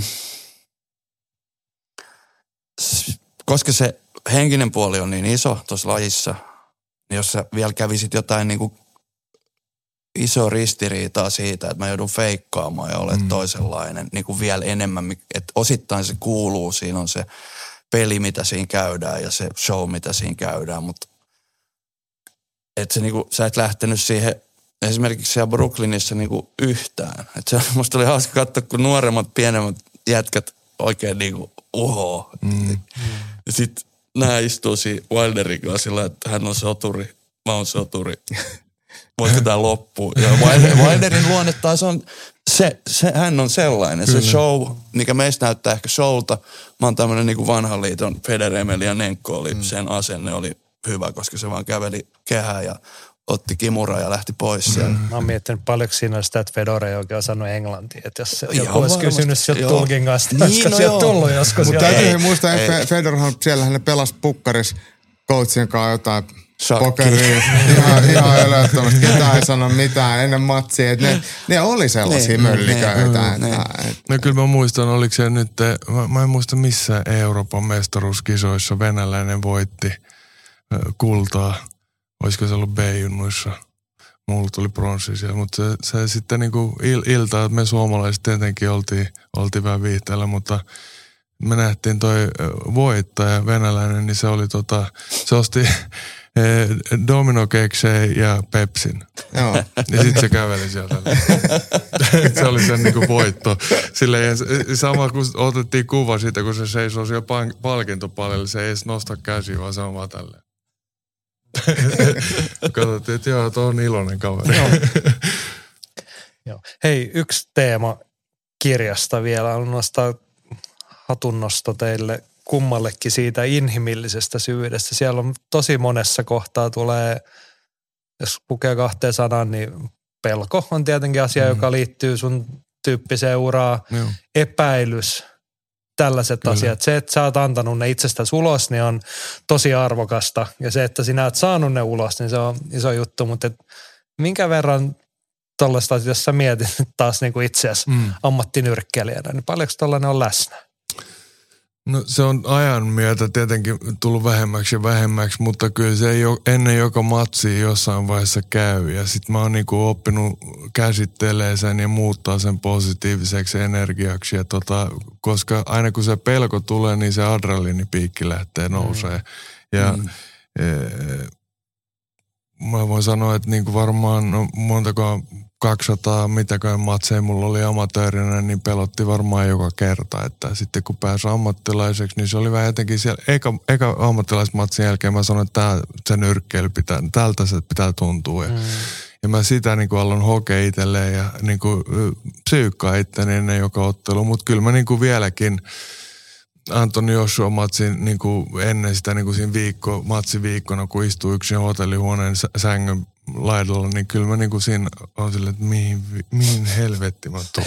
Sieltä teet sä silleen niinku, että et saako lähteä kotiin. Niin just, että et kyllä niitä pelkotiloja tulee totta kai vieläkin, että et, et niinku, ei, se, niinku, ei niistä pääse eroon, eikä mä luulen, että ei niistä voikaan päästä eroon. Ei, voi olla, että mä oon muutenkin hullu, mutta mä olisin vielä enemmän hullu, jos ei niitä tulisi. Mm. No ootko koskaan kohdannut nyrkkeilijä tai kamppailija, joka ei olisi niinku osoittanut en. minkäänlaisia tollaisia tunteita? En, en, ole, en, en ole kyllä. Koska en, mä ajattelin, että sellainen ihminen on sitten niinku oikeasti vakavasti luonnehäiriö. Niin, joku sosiopaatti. Sosiopaatti, joo, kyllä. Mutta silloin ei välttämättä olla niissä kehissä, missä sinä. Niin. Miltä toi Tuomas sulle näyttäytyy? Niin sä kuvasit hienosti niitä omia tunteita, että sä istut siellä pukkarissa ja haluaisit juosta karkuun. Sua jännittää ja pelottaa. Kyllä. Mutta toinen on kuitenkin sitten, Roppe oli se osapuoli, ketä oli sinne menossa hanskat kädessä. Niin, no se oli varmaan eko, ihan ekalla kerralla me jo puhuttiin tuosta. Roppe puhui itse siitä henkisestä matkasta, mihin kuuluu. Siihen kuuluu pelko, tyrmätyksi tulemisen pelko, se, että, että mm. nyt multa viedään kaikki. Mm. Viedään niin kuin perheeltä ruokasuusta. Sitten mä kysyn seuraavaa asiaa, että no tuntuuko, kun sä voitat, tyrmäät, että Että tuntuuko se siltä, että nyt sä sait sen saman, että sä vie tavallaan, voit riistää siltä kaikkea, mm. niin siihen se vasta, että ei todellakaan, että mä toivon, että se ei kuollut ja tää on vaan urheilu. Mm. Että se, pel- se on myös ylimitoitettu, niin kuin sunkaan puhuttiin siitä, se kamppailijoiden häviön, tappion niin pelko, koska kaikki, niin häpeä, mm. kaikki hä- niin kuin, mm. melkeinpä saman verran hävitään, vaikka kuinka rakennetaan listaa, mm. niin sä, sä otat pataan siellä treeneissä niin kuin mm. alusta asti. Mm. Um, jotenkin ne kasvoi sellaisiksi, niin kuin mä sanoin, niin kuin vertauskuvallisiksi, että, että jos ihminen tohon pystyy fyysisesti, niin kyllä meidän pitää niin kuin henkisesti, kyllä mun pitää pystyä. Mä menin siinä kirjoittamisessa vähän siihen nyrkkeilymoodiin, että mä oon, tää on kamppailu tää. Ja niin kuin se onkin myös. Jokainen kirja lähtee nollista, jokaista kirjaa pelottaa lähtee tekemään, se vastaanotto pelottaa. Tuleeko tyrmätyksi mm, kritiikeissä mm, ja niin edespäin. Mä kysyn toisinpäin. Ymmärrätkö sä, Roppe, en tiedä minkä verran oot niinku kirjoitusmiehiä tai muuten itse, mutta et sitä, mistä Tuomas lähtee. Nyt ruvetaan tekemään uutta kirjaa, sä avaat ton, niin siinä on ihan oikeasti valkoinen ruutu. Siinä ei ole merkin merkki. Että sekin voi olla aika pelottavaa. No joo, ei, ei, se, ei se kyllä ollut mulle pelottavaa, että mulla oli kyllä täysluotto. Mutta ymmärrätkö toisen mä ymmär, näkyvän? Mä ymmärrän niin, hänen puole- niin, puolesta ja sen takia, että hänellä oli tää kova duuni. Mähän vaistuin siihen höpötin, että et se oli, no. oli summat sitä. Niin, kyllä. Ja vika erä meni monta kertaa uusi. Joo, kyllä. kyllä. Mehän juteltiin vielä Tuomaksenkaan Lontoossa silloin, kun oltiin sun matsin punnituksen jälkeen siinä istumassa. Että et hemmetti, että tuli tää yksi matsi vielä, että kirja oli jo kauntsissa melkein. vielä, vielä pitää laittaa uutta. Mutta mut, mut, elämä heittelee, ettei sille mitään voi. Nyt tässä tapauksessa se ihan hyvään suuntaan, vaikka matsi ei mennyt niin kuin piti. Mut, mut. Niin, romaanit on niin kuin sanottu kuviteltuja maailmoja, mutta ei tämäkään varmaan mennyt ihan niin kuin sä ajattelit, että kirjan, kirjan viimeiset luvut, niin ei niitä ollut olemassa silloin, kun te olette ruvennut, etkä ja sitten niin, oli niinku ihan kirjaimellisesti niin. niinku yhdestä nyrkkeilyottelusta, että meneekö tämä kirjan loppu tonne vai Joo, tonne. Mm, kyllä. Mm. Joo, eikä, eikä ollut Wilder-ottelua, ei ollut. Si- siinä vaiheessa oli ei. se tyh- tyhmä tyhjä, että se oli tavallaan kuulu matsi, mitä sä et saanut. Joo. Sitten susta tehdään Golden Champion -titteli, jota ei ole olemassa, jolla niinku vaan laittaa tonne. Niin kuin se on ammattinyrkkäily, niin, se on just kyllä, sitä. Joo. Kun mäkin odottelin no, sitä, että se M M-titteli olisi pitänyt tulla ja niin. sitten ei tullutkaan. Mä olin, että pitääkö mun vieläkin ottaa vittu, mä oon niin kuin kolmekymmentäyhdeksän. Please, antakaa se M M-ottelu mulle nyt. Joo, oliko se Marttisen Mikko kollegani ja nyrkkeilytoimittaja, hän joskus laski, että niitä on näissä, pelkästään nämä isot liitot, niin oliko eri maailmanmestaruusvöitä seitsemänkymmentäkahdeksan kappaletta, tämä oli joskus no, viisi vuotta. Nyt sain. Niitä on luultavasti enemmän, koska aina löytyy joku Riad-vyö tai kyllä, joku, joku muu kyllä. jostain, mutta et se kertoo no, bisneksen niin, luonteesta. Business, business. Vähän niin kuin saisi kirjallisuuden ananaslonkero-palkinnon, Finlandia-palkinnon siitä. Ei sekään huono. Sixpack. Niin, kesällä varsinkin. Niin. Joo. Mutta hei, vakavampia asioita. Vielä puhuttiin kirjan lopusta. Se tietenkin saa synkkiä, synkempiä sävyjä, se loppusuora siinä. Yksi tuossa Tuomas mainitsi sen sun ammatinvalinnan uran, ehkä sen kaikkein karuin puoli on tyrmäystappiot. Se niiden pelko, mitä niihin liittyy muuta, niin miten, nyt on tullut kaksi aika tylyä tappiota kyllä, tähän loppuun, niin kyllä. miten niitä on käsitelty? No mä näen niinku siis mulla pahin tyrmäystappio, tai siis omasta mielestä ainakin psyykkisesti oli se du, du, duhaupas tyrmäys, mm. koska silloin mä ajattelin, että kyllä tää niinku voitetaan helpostikin. Ää, Wilder, no si, siis duhaupasen ottelun jälkeen niin mulla varmaan kesti semmoinen seitsemän kuukautta palautuu siitä psyykkisesti. Mä kävin kyllä niinku treenaa joka päivä, vaikka en tehnyt hirveästi, mutta vähän kävin punttiin nostaa vähän ehkä lenkille ja säkkiin hakkaamassa ja sellaista niinku hyvän olon treeniä ja ei mua oikein kiinnosta. Enkä mä tiennyt, että lähteekö ura enää mihinkään suuntaan. Että pahin ehkä on se, että kun usko loppuu itseensä. Tai silleen, niin kuin, että mm-hmm. ei enää edes, edes pysty tavoittelemaan sitä niin kuin maalia, mitä mä oon joskus tavoittanut. Että loppuu se koko niin kuin, ja siinä on, kyllä mä oon niin kuin, jos sitä voi depressioksi kutsua, niin kyllä se oli niin kuin semmoinen vaihe elämässä, että, että ei siinä ollut kyllä mihinkään mikään suunta. Et, et, et, mä luulen, että silloinkin se pelasti se treenaaminen niin kuin. Että ainakin oli yksi, yksi juttu hyvä niin kuin päivässä, että pystyy niin kuin pääsee vähän jumppailemaan, vähän hikoilemaan ja vähän niin kuin miettii toisia asioita. Että, ää, Wilderin ottelu, niin, niin mä näkisin sen enemmän niin kuin vähän ää, virheenä. Tai silleen, että et, et, et se ei ottanut niin koville. Kyllä se otti silloin niin kuin heti jälkeen ja, ja tota, oli kolme viikkoa semmoinen, niin kuin, että vitsi. Kun siihenkin oltiin treenattu niin kuin yli vuosi melkein niin kuin ihan vaan häntä vastaan, että me tiedettiin se kyllä aika niin kuin varhaisessa vaiheessa, että häntä vastaan tulee seuraava ottelu, niin se oli vaan muuttanut sen taktiikkaa niin hyvin, kun mä, mä en ollut missään vaiheessa nähnyt, että hän pystyy lyömään takajalalla niin kuin kova, että mulla oli se taktiikka, että mä menen päälle ja siinä kun oli puolitoista minuuttia mennyt ekasta erästä, niin, niin mä huomasin, että jotain tässä mättää, että liian, helpolle, hel, liian helposti tämä jätkä menee taakkeen. Mutta tämä on eka erä, että, että pysytään nyt gameplanilla ja kysytään sitten valmentajalta, että mitä hän näkee. Ei keretty toiseen erään saakeliin. Mutta Mut se jo. oli kyllä oikeasti aika yllättävä se loppu. Niin. Sillä, niin kun Joo. mäkin katson sitä livenä, niin, niin sillä, että kun Mä, jos mä en ihan väärin muista, mä varmaan podcastissa puhuttiin, että varmaan Wilderin niin paras lääkestä vastaan on pistää se tiukoille. Mm, joo, joo talle ottaa niin, tilaa niin, pois. Niin, niin. Et, et, niin. M- mun ne kertoi jälkikäteen, että ne on treenannut tuota kolme vuotta Tyson Fury vastaan. niin. Ja, ja, ja mulla treenileirissäkin kävi semmoinen mielessä, kun me treenattiin sitä, mutta mitä jos sä nyt treenannut niin Tyson Fury vastaan kolme vuotta ja treenannut tätä yhtä iskua, että pitäisikö meidän niin kuin funtsi... Ei, mennään vaan.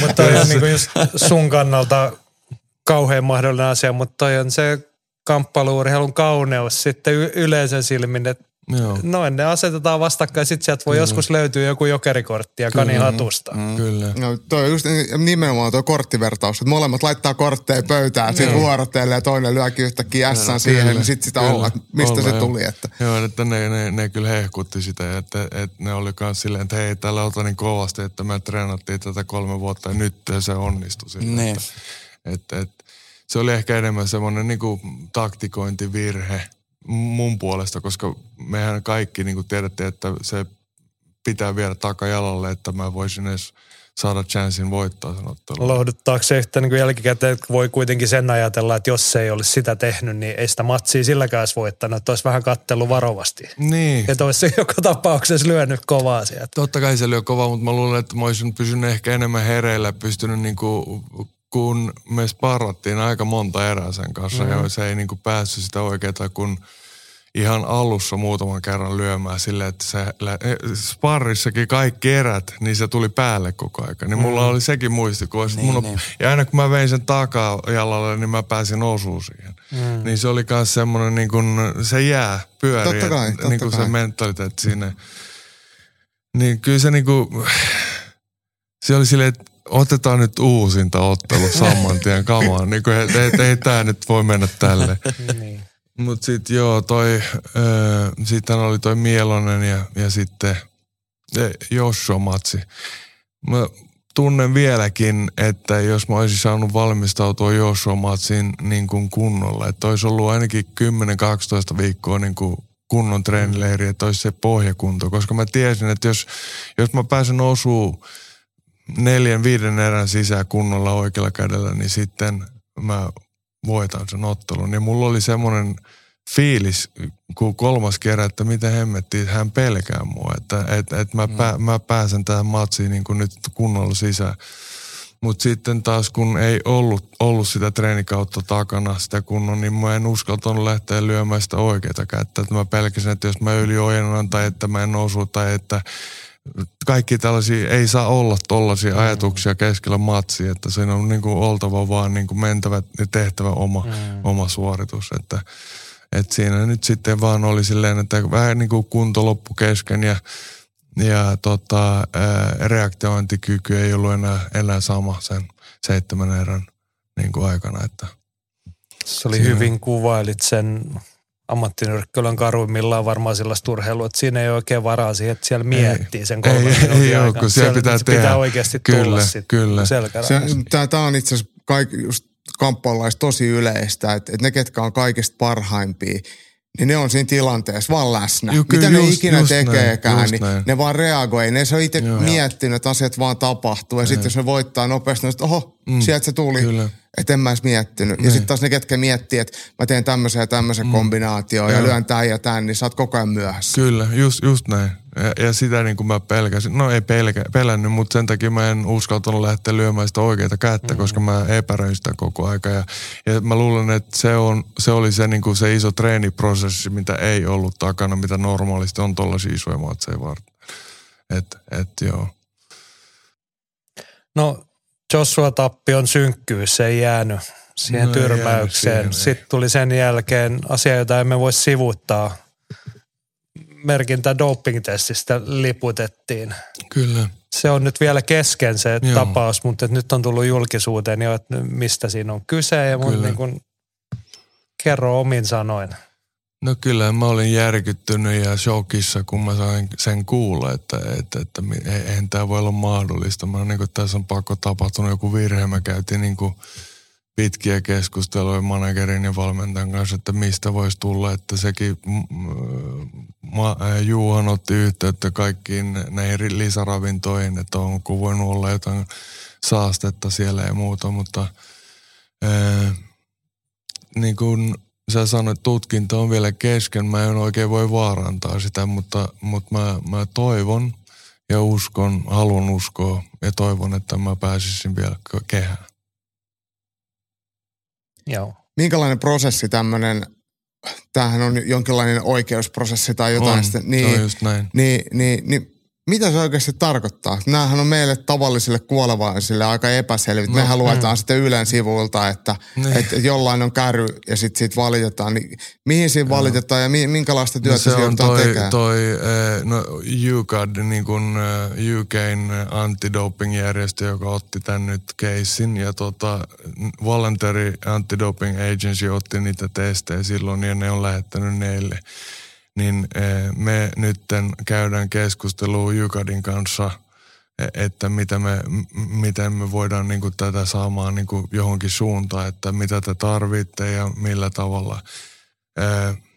Eikö tämä U K Antidoping, tämä on vähän sama kuin Suomessa on entinen A D T SUEK, eli mm. paikallinen niin kuin doping-viranomainen. Mutta mä luulen, että Suomessa on tuo World Antidoping-järjestö. Niin, kuin, ää, niin WADA. Tuplaveilla. Niin, niin, niin mutta mut siis Suomessa on SUEK. Joo. Niin kuin toimii niin kuin vadana. Niin ja vastaavasti niin kuin lang, langettaa sitten tuomit. Briteissähän se on vielä pikkasen erikoinen, että teillä oli se niin kuin vada tavallisella veillä, eli vapaaehtoinen mm. antidoping-sopimuksella tehty. He tekevät vaan ne testit. Kyllä. Sitten tulee Kyllä. U K A D Joo. ja sitten on vielä brittien mikä komissio niin, tai ammattinyrkkeilyliitto. Niin, siinä on niin kuin niitä monenlaista suuntaa. Haluan siitä sanoa, että, että, että niin kuin musta tuntuu niin kuin kaikista pahin se, että, niin kuin, että me ei oltaisi saatu taistella tätä niin kuin hiljaisuudessaan. Ja sitten jos olisi ollut silleen, että nyt tämä on niin kuin todistettu, että tämä on oikeasti tälleen positiivisena, niin, niin sitten tulee julki, että et niinku, kun syyttömänä syytetään, niin se on niinku mun mielestä tosi paha. Se on hermoa raastava, niinku se, niinku se syö itse. Niinku, kun mä tiedän, että mä en ole sitä tehnyt, niin se on niinku mun mielestä kaikista niinku huonoin tai vaikein olla vaan. Miten muuten,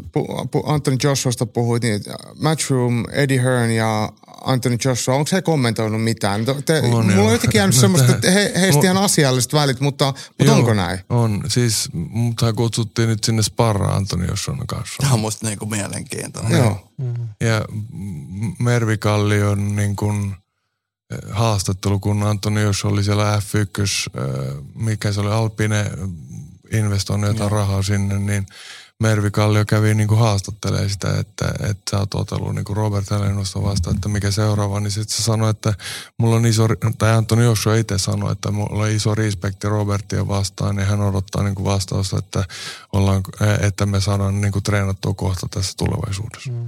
No milloin sä oot lähdössä sinne? No mun on olisi pitänyt lähteä jo kaksi viikkoa sitten, mutta kun mä en ole niin kuin, pitänyt nyrkkeilyhanskaa käsissä tässä viimeiset niin kuin, kuukaudet, niin on aika paha mennä ottaa sinne tur- lisää turpaa. Niin että et, et, niin mun pitää vähän ää, laittaa ehkä niin kuin toi nyrkkeilytreeni siihen kuntoon, että mä ainakin pystyn niin kuin kehtaa neljä... mennä. Niin, niin, just, niin. just näin, että tota... Mm. Et, et, ihmetyttä. Mä luulen, että nekin tietää, että tässä on joku semmoinen niin kuin äh, virhe tai joku, että et, et, et, jos joku jää kiinni dopingista, käry dopingista, niin ethän sä kutsu heti sitä niin kuin treenaa partneriksi mm. itsellesi. Kyllä sä tiedät kanssa, että et, niin kuin nyrkkeilyssä, jos joku on jäänyt kiinni, niin se suljetaan pois, että et sä enää ole niin kuin tänne tervetullut. Että, mm. et siinä mielessä niin katsotaan, mä toivon, että tämä ratkee ennen joulua toivottavasti, en tiedä, koska se kaikki nämä keisit, varsinkin niin kuin ammattinyrkkeilyssä, niin, niin onhan tuossa niin kuin ollut sellaisia, jotka on kestänyt parikin vuotta ennen kuin mm. ne on saanut selville. Onko toi vielä vaikeampi asia käsitellä kuin tappiot ja vastoinkäymiset? Kyllä se on, muuten. Ja se on ollut niin kuin yksi mun isoimmista niin kuin peloista, että jotain tällaista, niin kuin, että, että, että mä, kun mä, no... Mika Myllyllä hyvä, hyvä esimerkki siinä, niin kuin, kyllä se laittoi sellaisen pelon niin kuin, meikäläiseen, kun mua testataan niin kuin, joka toinen viikko välillä silleen, että tullaan himaa koputtaa oveen, niin kyllä mä niin kuin, olen pyrkinyt olemaan just niin, että mä tiedän tasan tarkkaan, mitä mä syön, mitä lisäravinteet mä syön just sen takia, että että ei sitten niinku koko niinku kaksikymmentäseitsemän ura, vuotta uraa, mitä mä oon tehnyt, niin että mä niinku tuhoisin sen nimen, mm. niin mä en niinku, se on kyllä vaikea pala sulottaa. Mm. Oletko sä saanut niinku itsellesi, ymmärsit, että niinku julkisuudessa ollut ja selityksiä, että saattaa liittyä vaikka sun ruokavalioon, joka on tälle maalikosilmiin sanottuna poikkeuksellinen. Syöt esimerkiksi paljon, huomattavan paljon kananmunaa. Niin kyllä, saaks... kyllä. No sehän on varan oman tutkimuksen niin kuin tullut tänä vuonna itse asiassa mm. julki, että ne käyttäisi mm. sitä ainetta tuolla jossain siipikarjakanaloissa. Mm. Mutta mä en voi sen enempää kommentoida kyllä. Niin. Hei. Tuossa aikaisemmin vähän sivuttiin, että mä menen nyt vähän tästä dopingista eteenpäin, koska mä katson aina eteenpäin, mä oon muutenkin vähän positiivinen, niin sä sanot, että sun matsit ei välttämättä ole vielä otettu. Kyllä, joo. No to- toki mä niin kuin vaatii, niin, että tämä keissi niin, saadaan kyllä, kyllä. Mä, to- mä toivon, että mä pääsisin ainakin kerran vielä kehään. M- mitä se tarkoittaa, niin jos ajatuksena oletetaan, että doping-keissi saadaan kuosiin, saat mm. otteluluvaa ja muuta, niin mm. saat yksi ottelu ainakin, niin mitä se sun mielestä, onko se kotikehässä, joku, puhutaankin jäähyväisottelusta vai mitä sä haluat sille? No ilman? Mä en voi vielä kertoa sellaisia. Okei, okay, mutta on joku ajatus Kyllä. kuitenkin. Onko se Tuomas Kyröä vastaan? No minkä teit? Mitä sä oot tehnyt?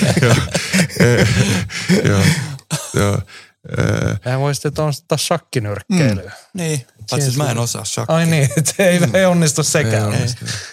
Joo. Tota, loppu, mulla olisi yksi kysymys vielä. Siis, tässä on nyt se, että sä haluaisit ottaa ainakin yhden matsin mm. ja sanoit jo heti alkuun, että et sä koet, sä oot vielä lopettamassa. Sä oot vähän käynyt salilla, mm. ehkä Joshuan kanssa sparraamaan. Mutta olla, ollaan rehellisiä, niin ura on loppupuolella. Totta kai, totta kai. Robert Helenius, mitä susta tulee isona? No mä en ole kerkenyt vielä miettiä, että tässä on ollut aika paljon hässäkkää välissä. Mä luulin, että mä jossain vaiheessa tässä kerkeen kyllä kasvaa aikuiseksi, mutta... En, en, en, en tiedä vielä ihan, ihan tasan tarkkaan, että kyllä niin kuin Lappiin pitää saada ainakin joku mökki, että saa pääsee sinne vähän lepää ja ehkä siellä sitten miettiä, että kasvaa aikuiseksi. Isoja asioita toivotaan, että Lapista löytyy sopiva reissu ja yes. mökki. Tota, mun ja Jaakon puolesta iso kiitos. Kiitoksia teille. Antoisa keskustelua ja kiitos tuosta kirjasta, Tuomas, Roppe, molemmat. Montako onnea ja menestystä. Kiitoksia. Siitä sama. Kiitos. Ylilyönti ja viikon taistelu. No niin, sitten pidemmittä puheitta tunnelmasta toiseen. Nyt ollaan Jaakko kahdestaan ja homman nimi on viikon taistelut. Mutta aika komea viikonloppu on tulossa. Varsinkin, kun Jaakko Daupakka pääsee Turkuun. Mä oon jo miettinyt, mitä kaikkea mukavaa ohjelmaa sieltä Aurajoen rannalta löytyy. Varmaan... kulttuurillisia elämyksiä ja makuelämyksiä myöskin. Kyllä, siis Heselle pääset kyllä ensin. On, useita löytyy kupittaa alueelta. Sitten mä ajattelin kutsua, että jos on tekemisen puutet, niin voit perjantai-illalla tulla katsoa mun futisreeneihin. Harkitaan vakaasti. Näin, mutta tosiaan hei, se on aina hienoa, kun kotimaassa järjestetään kamppailurheilu. Vielä hienompaa, kun päästään itse paikan päälle. Ja nythän meillä pitäisi olla koko ylilöintitrio.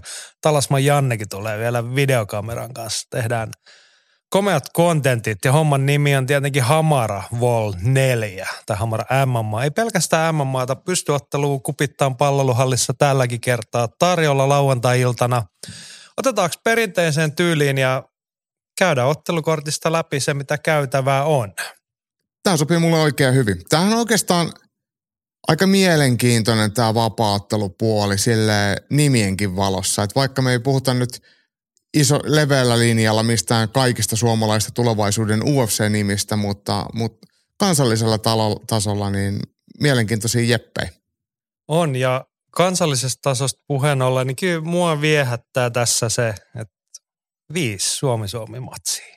Kaikki lajit huomioon ottaen.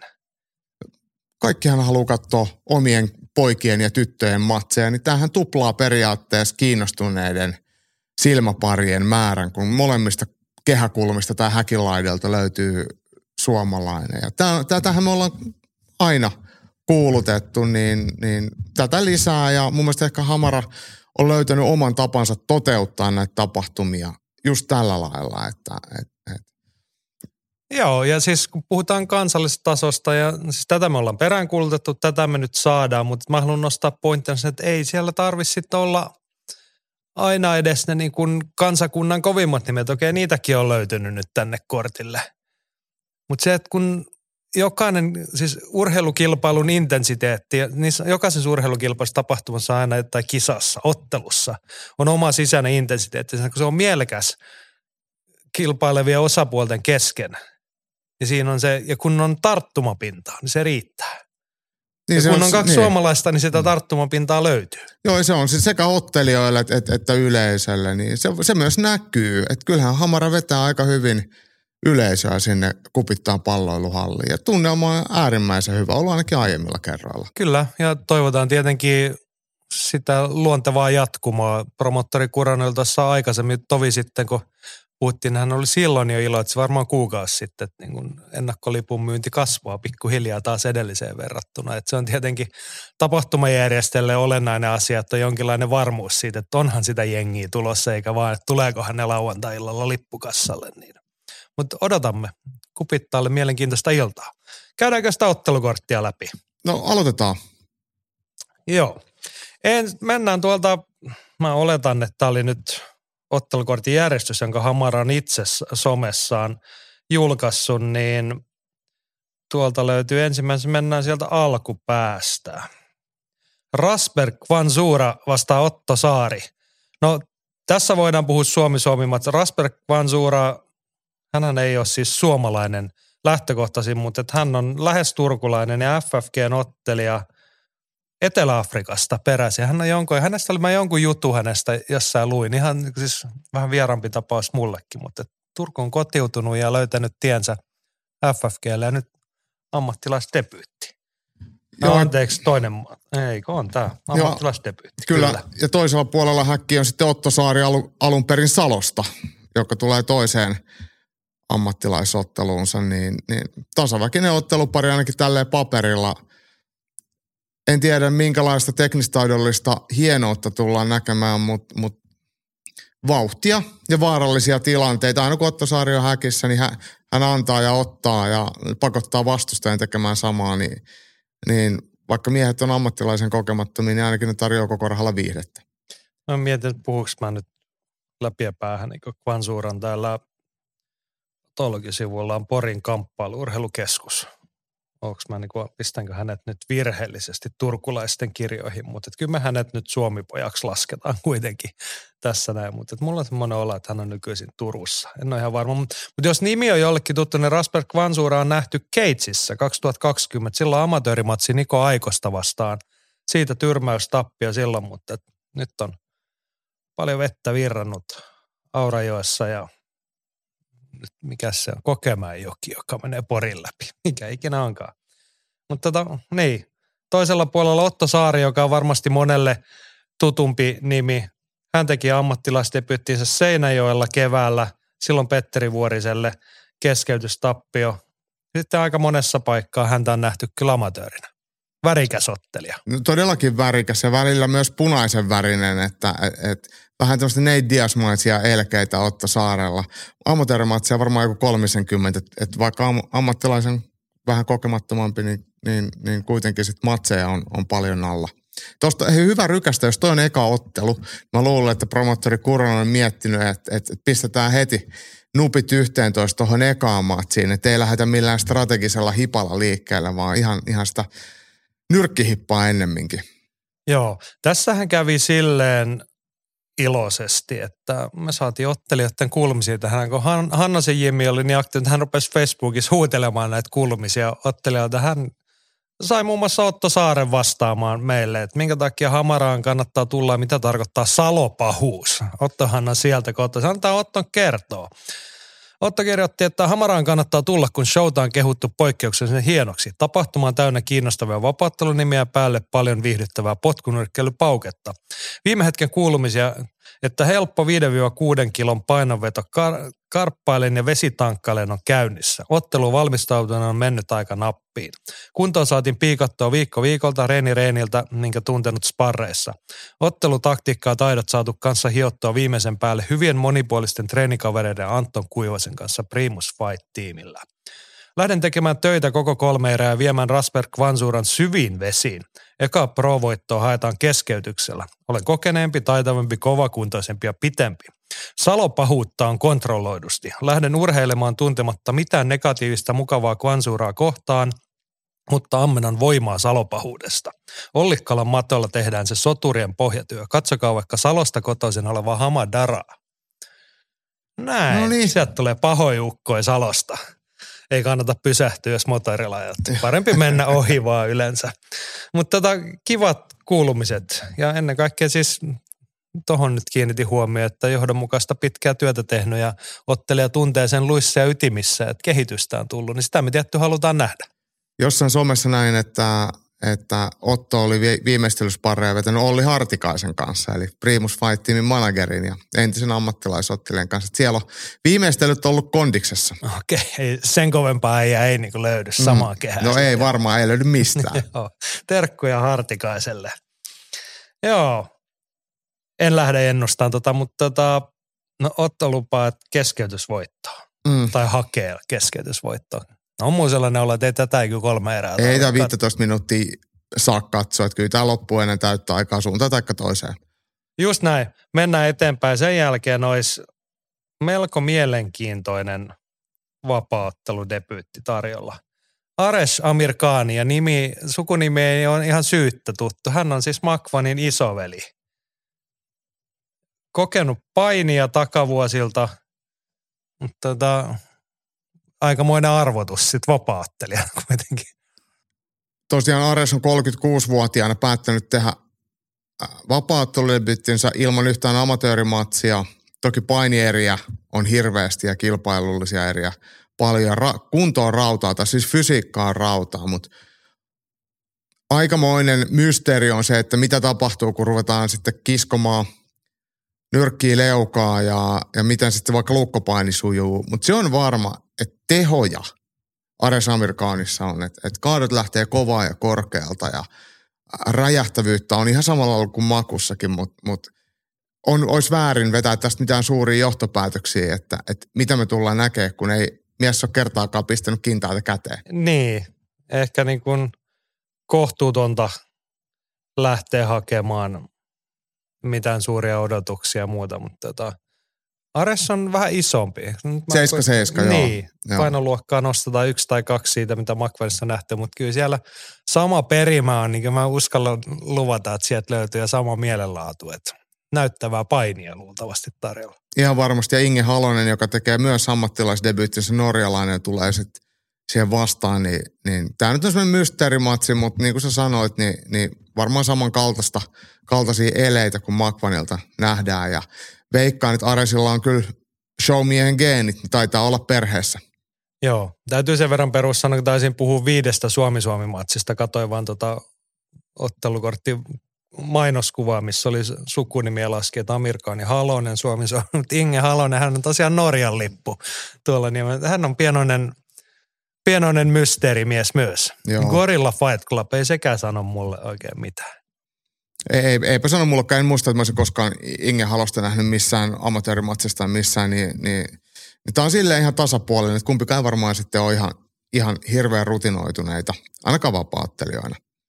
No sitten tota, otamme nimen, josta varmasti tiedetään, jonka kaikki tietää.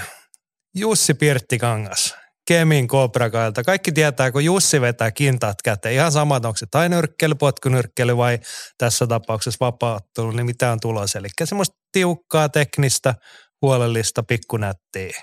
Kemin Krokop potkaisee kovaa ja korkealle ja, ja ottelutyyliltään tosi ilkeä. Ja eikö se ollut näin, että Pirttikangas kävi monennenkohan tainyrkkelyn Suomen mestaruuden voittamassa tuossa taannoin. Eli, eli kisakokemusta miehellä on ja, ja helppohan se on tässä veikata, että Pirttikankaan vahvuudet on siinä pystyottelussa ja hän oikeasti uskaltaa ja haluaa vetää täysiä kaiken. Ja sitä on kiva katsoa. Että se, se, että miten sitten Dennis Ogbolu, joka tulee vastaan kolme neljä rekordilla, niin miten se pysyy siinä mukana, niin on. Niin. No itse asiassa veikkaan, että ei pysy, mutta on, onko sillä niin väliä, se nähdään. Ja toivon mukaan nähdään terve ja ehjä Jussi Pirttikangas, että tainyrkkeily S M-kilpailusta ei olisi vaikka jäänyt mitään äh, ruhjeita. Että et nähdään, kun Pirttikangas pistää Tää kunnolla pökköä pesää. Niin, siis Jussi on todella kokenut, ei ihan nuori poika ja näin, ja sen verran nähnyt ja kuullut, että kaiken näköistä kolhua on tuossa viime vuosienkin varrella jo kertynyt, mutta nyt oletetaan, että koska nämä S M-kisat tuli ja meni ja mm. ei ole mitään sen kuin mitä herra on kehä nyt nousemassa, ja mun mielestä oliko hänellä, tähän oli jotain taiteilijajuhlaa tai synttäreitä viettämässä. Hän kutsui somessa kaikki kaverit, että Turkuun vaan, että hän hommaa liput kyllä ja vietetään juhlat. Että siinä, siinä hengessä varmasti lähdetään ottelemaan. Dennis Ogbo on ollut mielenkiintoinen tapaus kaikessa tuntemattomuudessaan. Kamerunin lipualla ottelee Harkovasta Ukrainasta. Hänkin edustaa tätä Gorilla Fight Clubia. Se ehkä selvii meille sitten lauantai, mitä, mitä tarkoittaa Gorilla Fight Club, minkälaista äijää sieltä tulee. Mutta no, ehkä tota... me mennään punnitukseen kyselemään, että mi, mikä pössis. Mikä mies, mikä Joo. asia. Joo, Joo mutta herra on kaiken näköisissä paikoissa nähty. Yritän tässä katsoa, kun hänen kuvassaan, tässä tapologikuvassa, hänellä on niinku A C B-hanskat. No, mutta hanskoja hän saa. saa, saa mutta niin. Jostain kisatilanteesta. No, mutta kolme neljä listalla Tapologin mukaan sen enempää emme äijästä tiedä. Mutta toivotaan, että hän ei ole mikään niinku pelkkä painija, että hän hakee kymmenen sekuntiin kaadon, koska me ei haluta nähdä sitä uusintaa, kun Jussi otti, oliko hän edellinen vai sitä edellinen Hamara vierailu, kun hän otti Kirill Andreevin vasta ja Kirill tiesi aika hyvin, että mä en halua lähteä lyömään, no kilpaista. Tuli nopea kaato ja semmoinen pieni antikliimaksi, kun sitten mentiinkin painia. Mä luulen, että matchmakerina ja promoottorina toivon Mika Kuronen kyllä tiedostaa, että, että minkälainen showmies Pirttikangas on parhaimmillaan ja minkälainen vastustaja se, sitä showta varten tarvitaan, niin se on varmaan sitten tilattu. Joo, joten menemme eteenpäin. Sitten noissa ottelukortilla tuossa puolenvälin tienolla K yksi, eli potkunyrkkeilyä tarjolla. Atte Kähäri vastaa, mikäs Hintikan etunimi on?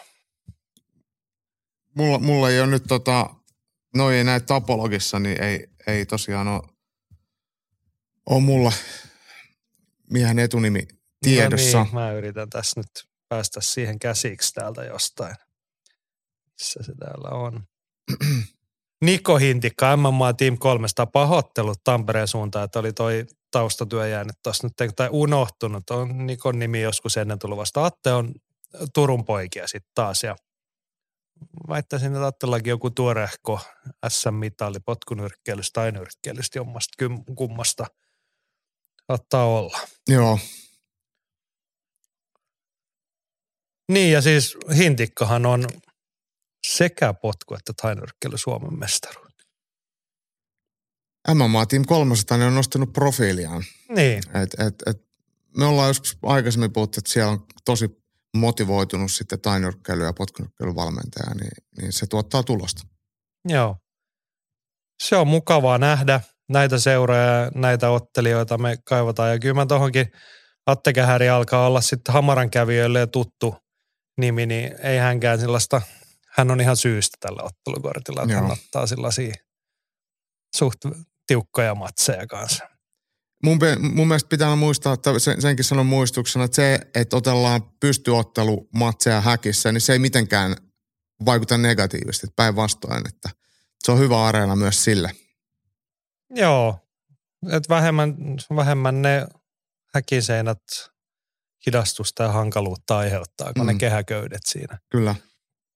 Mutta joo, jotenkin, musta mä sanoin tuossa aikaisemmin, että Hamara on löytänyt sen oman tavan tehdä, niin aika saumattomasti noin aikaisemmin nämä K yksi ja erikoisboksingit ja mitä siellä on sitten ollut mukana. Et, ja tässä mä niin melkein jäi tässä, kun Atte Kähärissä puhuttiin, melkein tekisi mielitilata, että saisiko pikahälytyksellä vielä viime viikon loppuna Tallinnassa potkunyrkkele Paavo Leinosen, joka on Turkuun kotiin. Hän on kanssa aika värikäs tapaus, että jos äkkiä saataisiin Paavolle jostain joku vastustaja, niin vähän rähinää alkuiltaa siitä vielä. Mä veikkaan, että Paavolla saattaa olla säärät kipeät edellisestä ottelusta, kun on päästelty täydet erät tainyrkkeilyammattilaisena ilman suojiin, niin se voi olla, että vaikka, vaikka matsi meni omaan tai tuli tyylikäs pistävoitto, niin se voi olla muutama ruhje.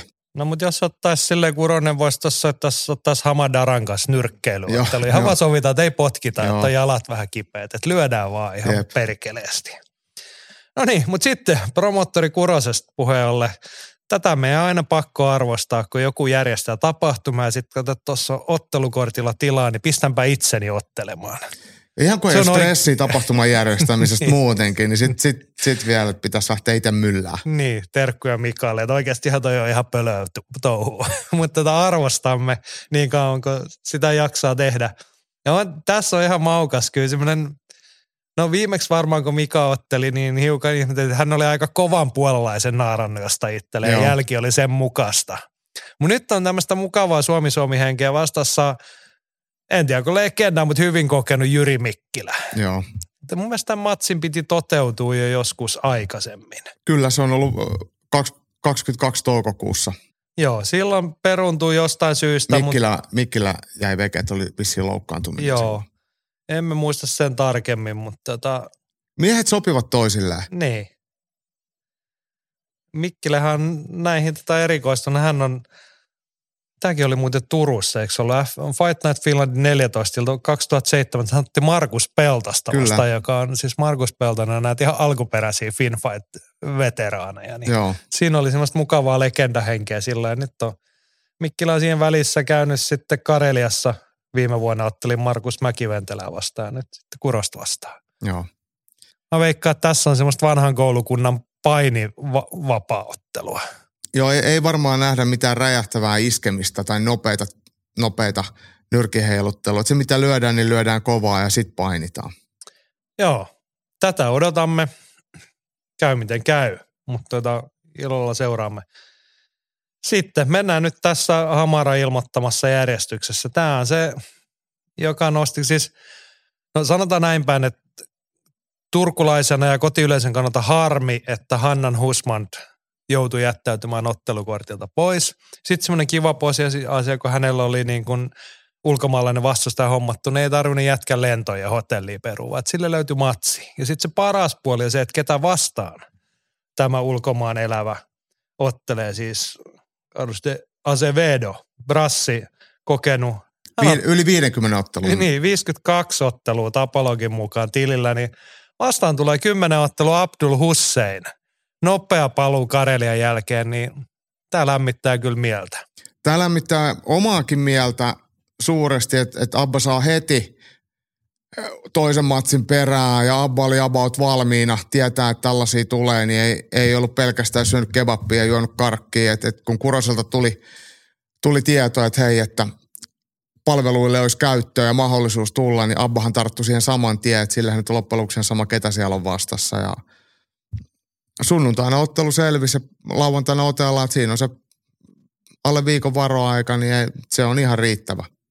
Kyllä, ja siis ollaan rehellisiä, Azevedo huomattavasti kokeneempi, mutta kyllä hänellä on sitten kuitenkin miinusmerkkinen lista. Ainoa odotusarvo on se, että Appalle hyviä minuutteja, voittorekordi. Joo, ja tärkeitä minuutteja. Niin. Joo, sehän meni aika nopeasti sitten kuitenkin se... Karelian matsia. Se oli se yksi erä. Niin. Se oli neljä pilkku neljäkymmentä jotain. Et ei haittaisi, jos tulisi toinenkin erä, mutta joka tapauksessa nyt se matsiin valmistautunut kehän nouseminen, niin onhan tämä aika optimaalista, kun hänellä oli se liian pitkäksi venynyt ottelutauko alla. Mm, kyllä. Niin nyt saa niinku, nyt vaan nopeasti toinen matsi, ja sitten voi ruveta ja katsoa paikat ehjänä, niin alkuvuoteen kolmas. Niin sitten voidaan, sitten ei tarvitse enää miettiä, että mulla oli se ottelutauko. Kyllä. Vaan nyt niinku juna raiteille ja kova ajoa. Joo, ja siis... Ollaan rehellisiä siinäkin mielessä, että, että Abdul Hussein on kuitenkin taidoiltaan, mä oon tämän sanonut ja varmaan moni muukin sen allekirjoittaa, niin Suomen paras vapaaottelija ja potentiaalisin tällä hetkellä meidän ammattilaisista saavuttamaan isoja juttuja. Niin se, hänen ottelunsa Suomessa, niin niitä ei montaa tulla näkemään, että, että kun kansainväliset kehät ja häkit kutsuu, niin, niin nautitaan nyt tästä. Kun se on vielä mahdollista. Ja kyllä mä nostan hei Kuroselle hattua. Mä itse kysyin Kuroselta, että, että, että mitä vaatii, että sä otat Abban kortille. Ja sanoin, että rahat on käytetty, että sit pitäisi kaivaa aika paljon kuvetta, mikä on täysin ymmärrettävää. Mutta Kuronen löysi kuitenkin sitten tämmöisen keinon, että, että, että Abba saatiin sinne paikkaamaan. Ja se on tosi reilusti tehty, että, että, että tota, avaa, avaa mahdollisuuden, mahdollisuuden muullekin kuin jollekin vaikka turkulaiselle paikkajalle. Joo. No, Kuronenkin varmaan ymmärsi, mikä arvo sille, että saadaan Abdul Husseinin tasoinen ottelija tuohon Musta oli tärkeä pointti, mitä sanoit äsken, että muistakaa nyt hyvät ihmiset, paitsi se, että kamppailurheilu on parasta paikan päällä, niin jos ja kun Abdul Hussein tästä saa niin kuin drivein päälle ja muuten, niin eihän kotimaassa tarvitse kyllä katsella. Ei mm. luultavasti tämän matsin jälkeen enää. Mm, Et jos tähän ottaa kaksi on. keskeytysvoittoa kuukauteen, niin kyllä siinä on sitten jollain jo hiukan varaa soitella ja ruveta sopimaan sitä seuraavaa kuvioa, että mikä ikinä se onkaan. Kyllä, kyllä. No, mutta hei, syythän ei lopu tähän, että miksi kannattaisi Hamaraa katsoa. Varsinkin turkulaisyleisö tietää tämän jo seuraavassa matsissa F F G Missi Saaristo. Vastassaan Jefferson dos Santos. No, tämä taitaa olla co-main event ainakin niin kuin Hamaran omien sivujen mukaan. Kyllä.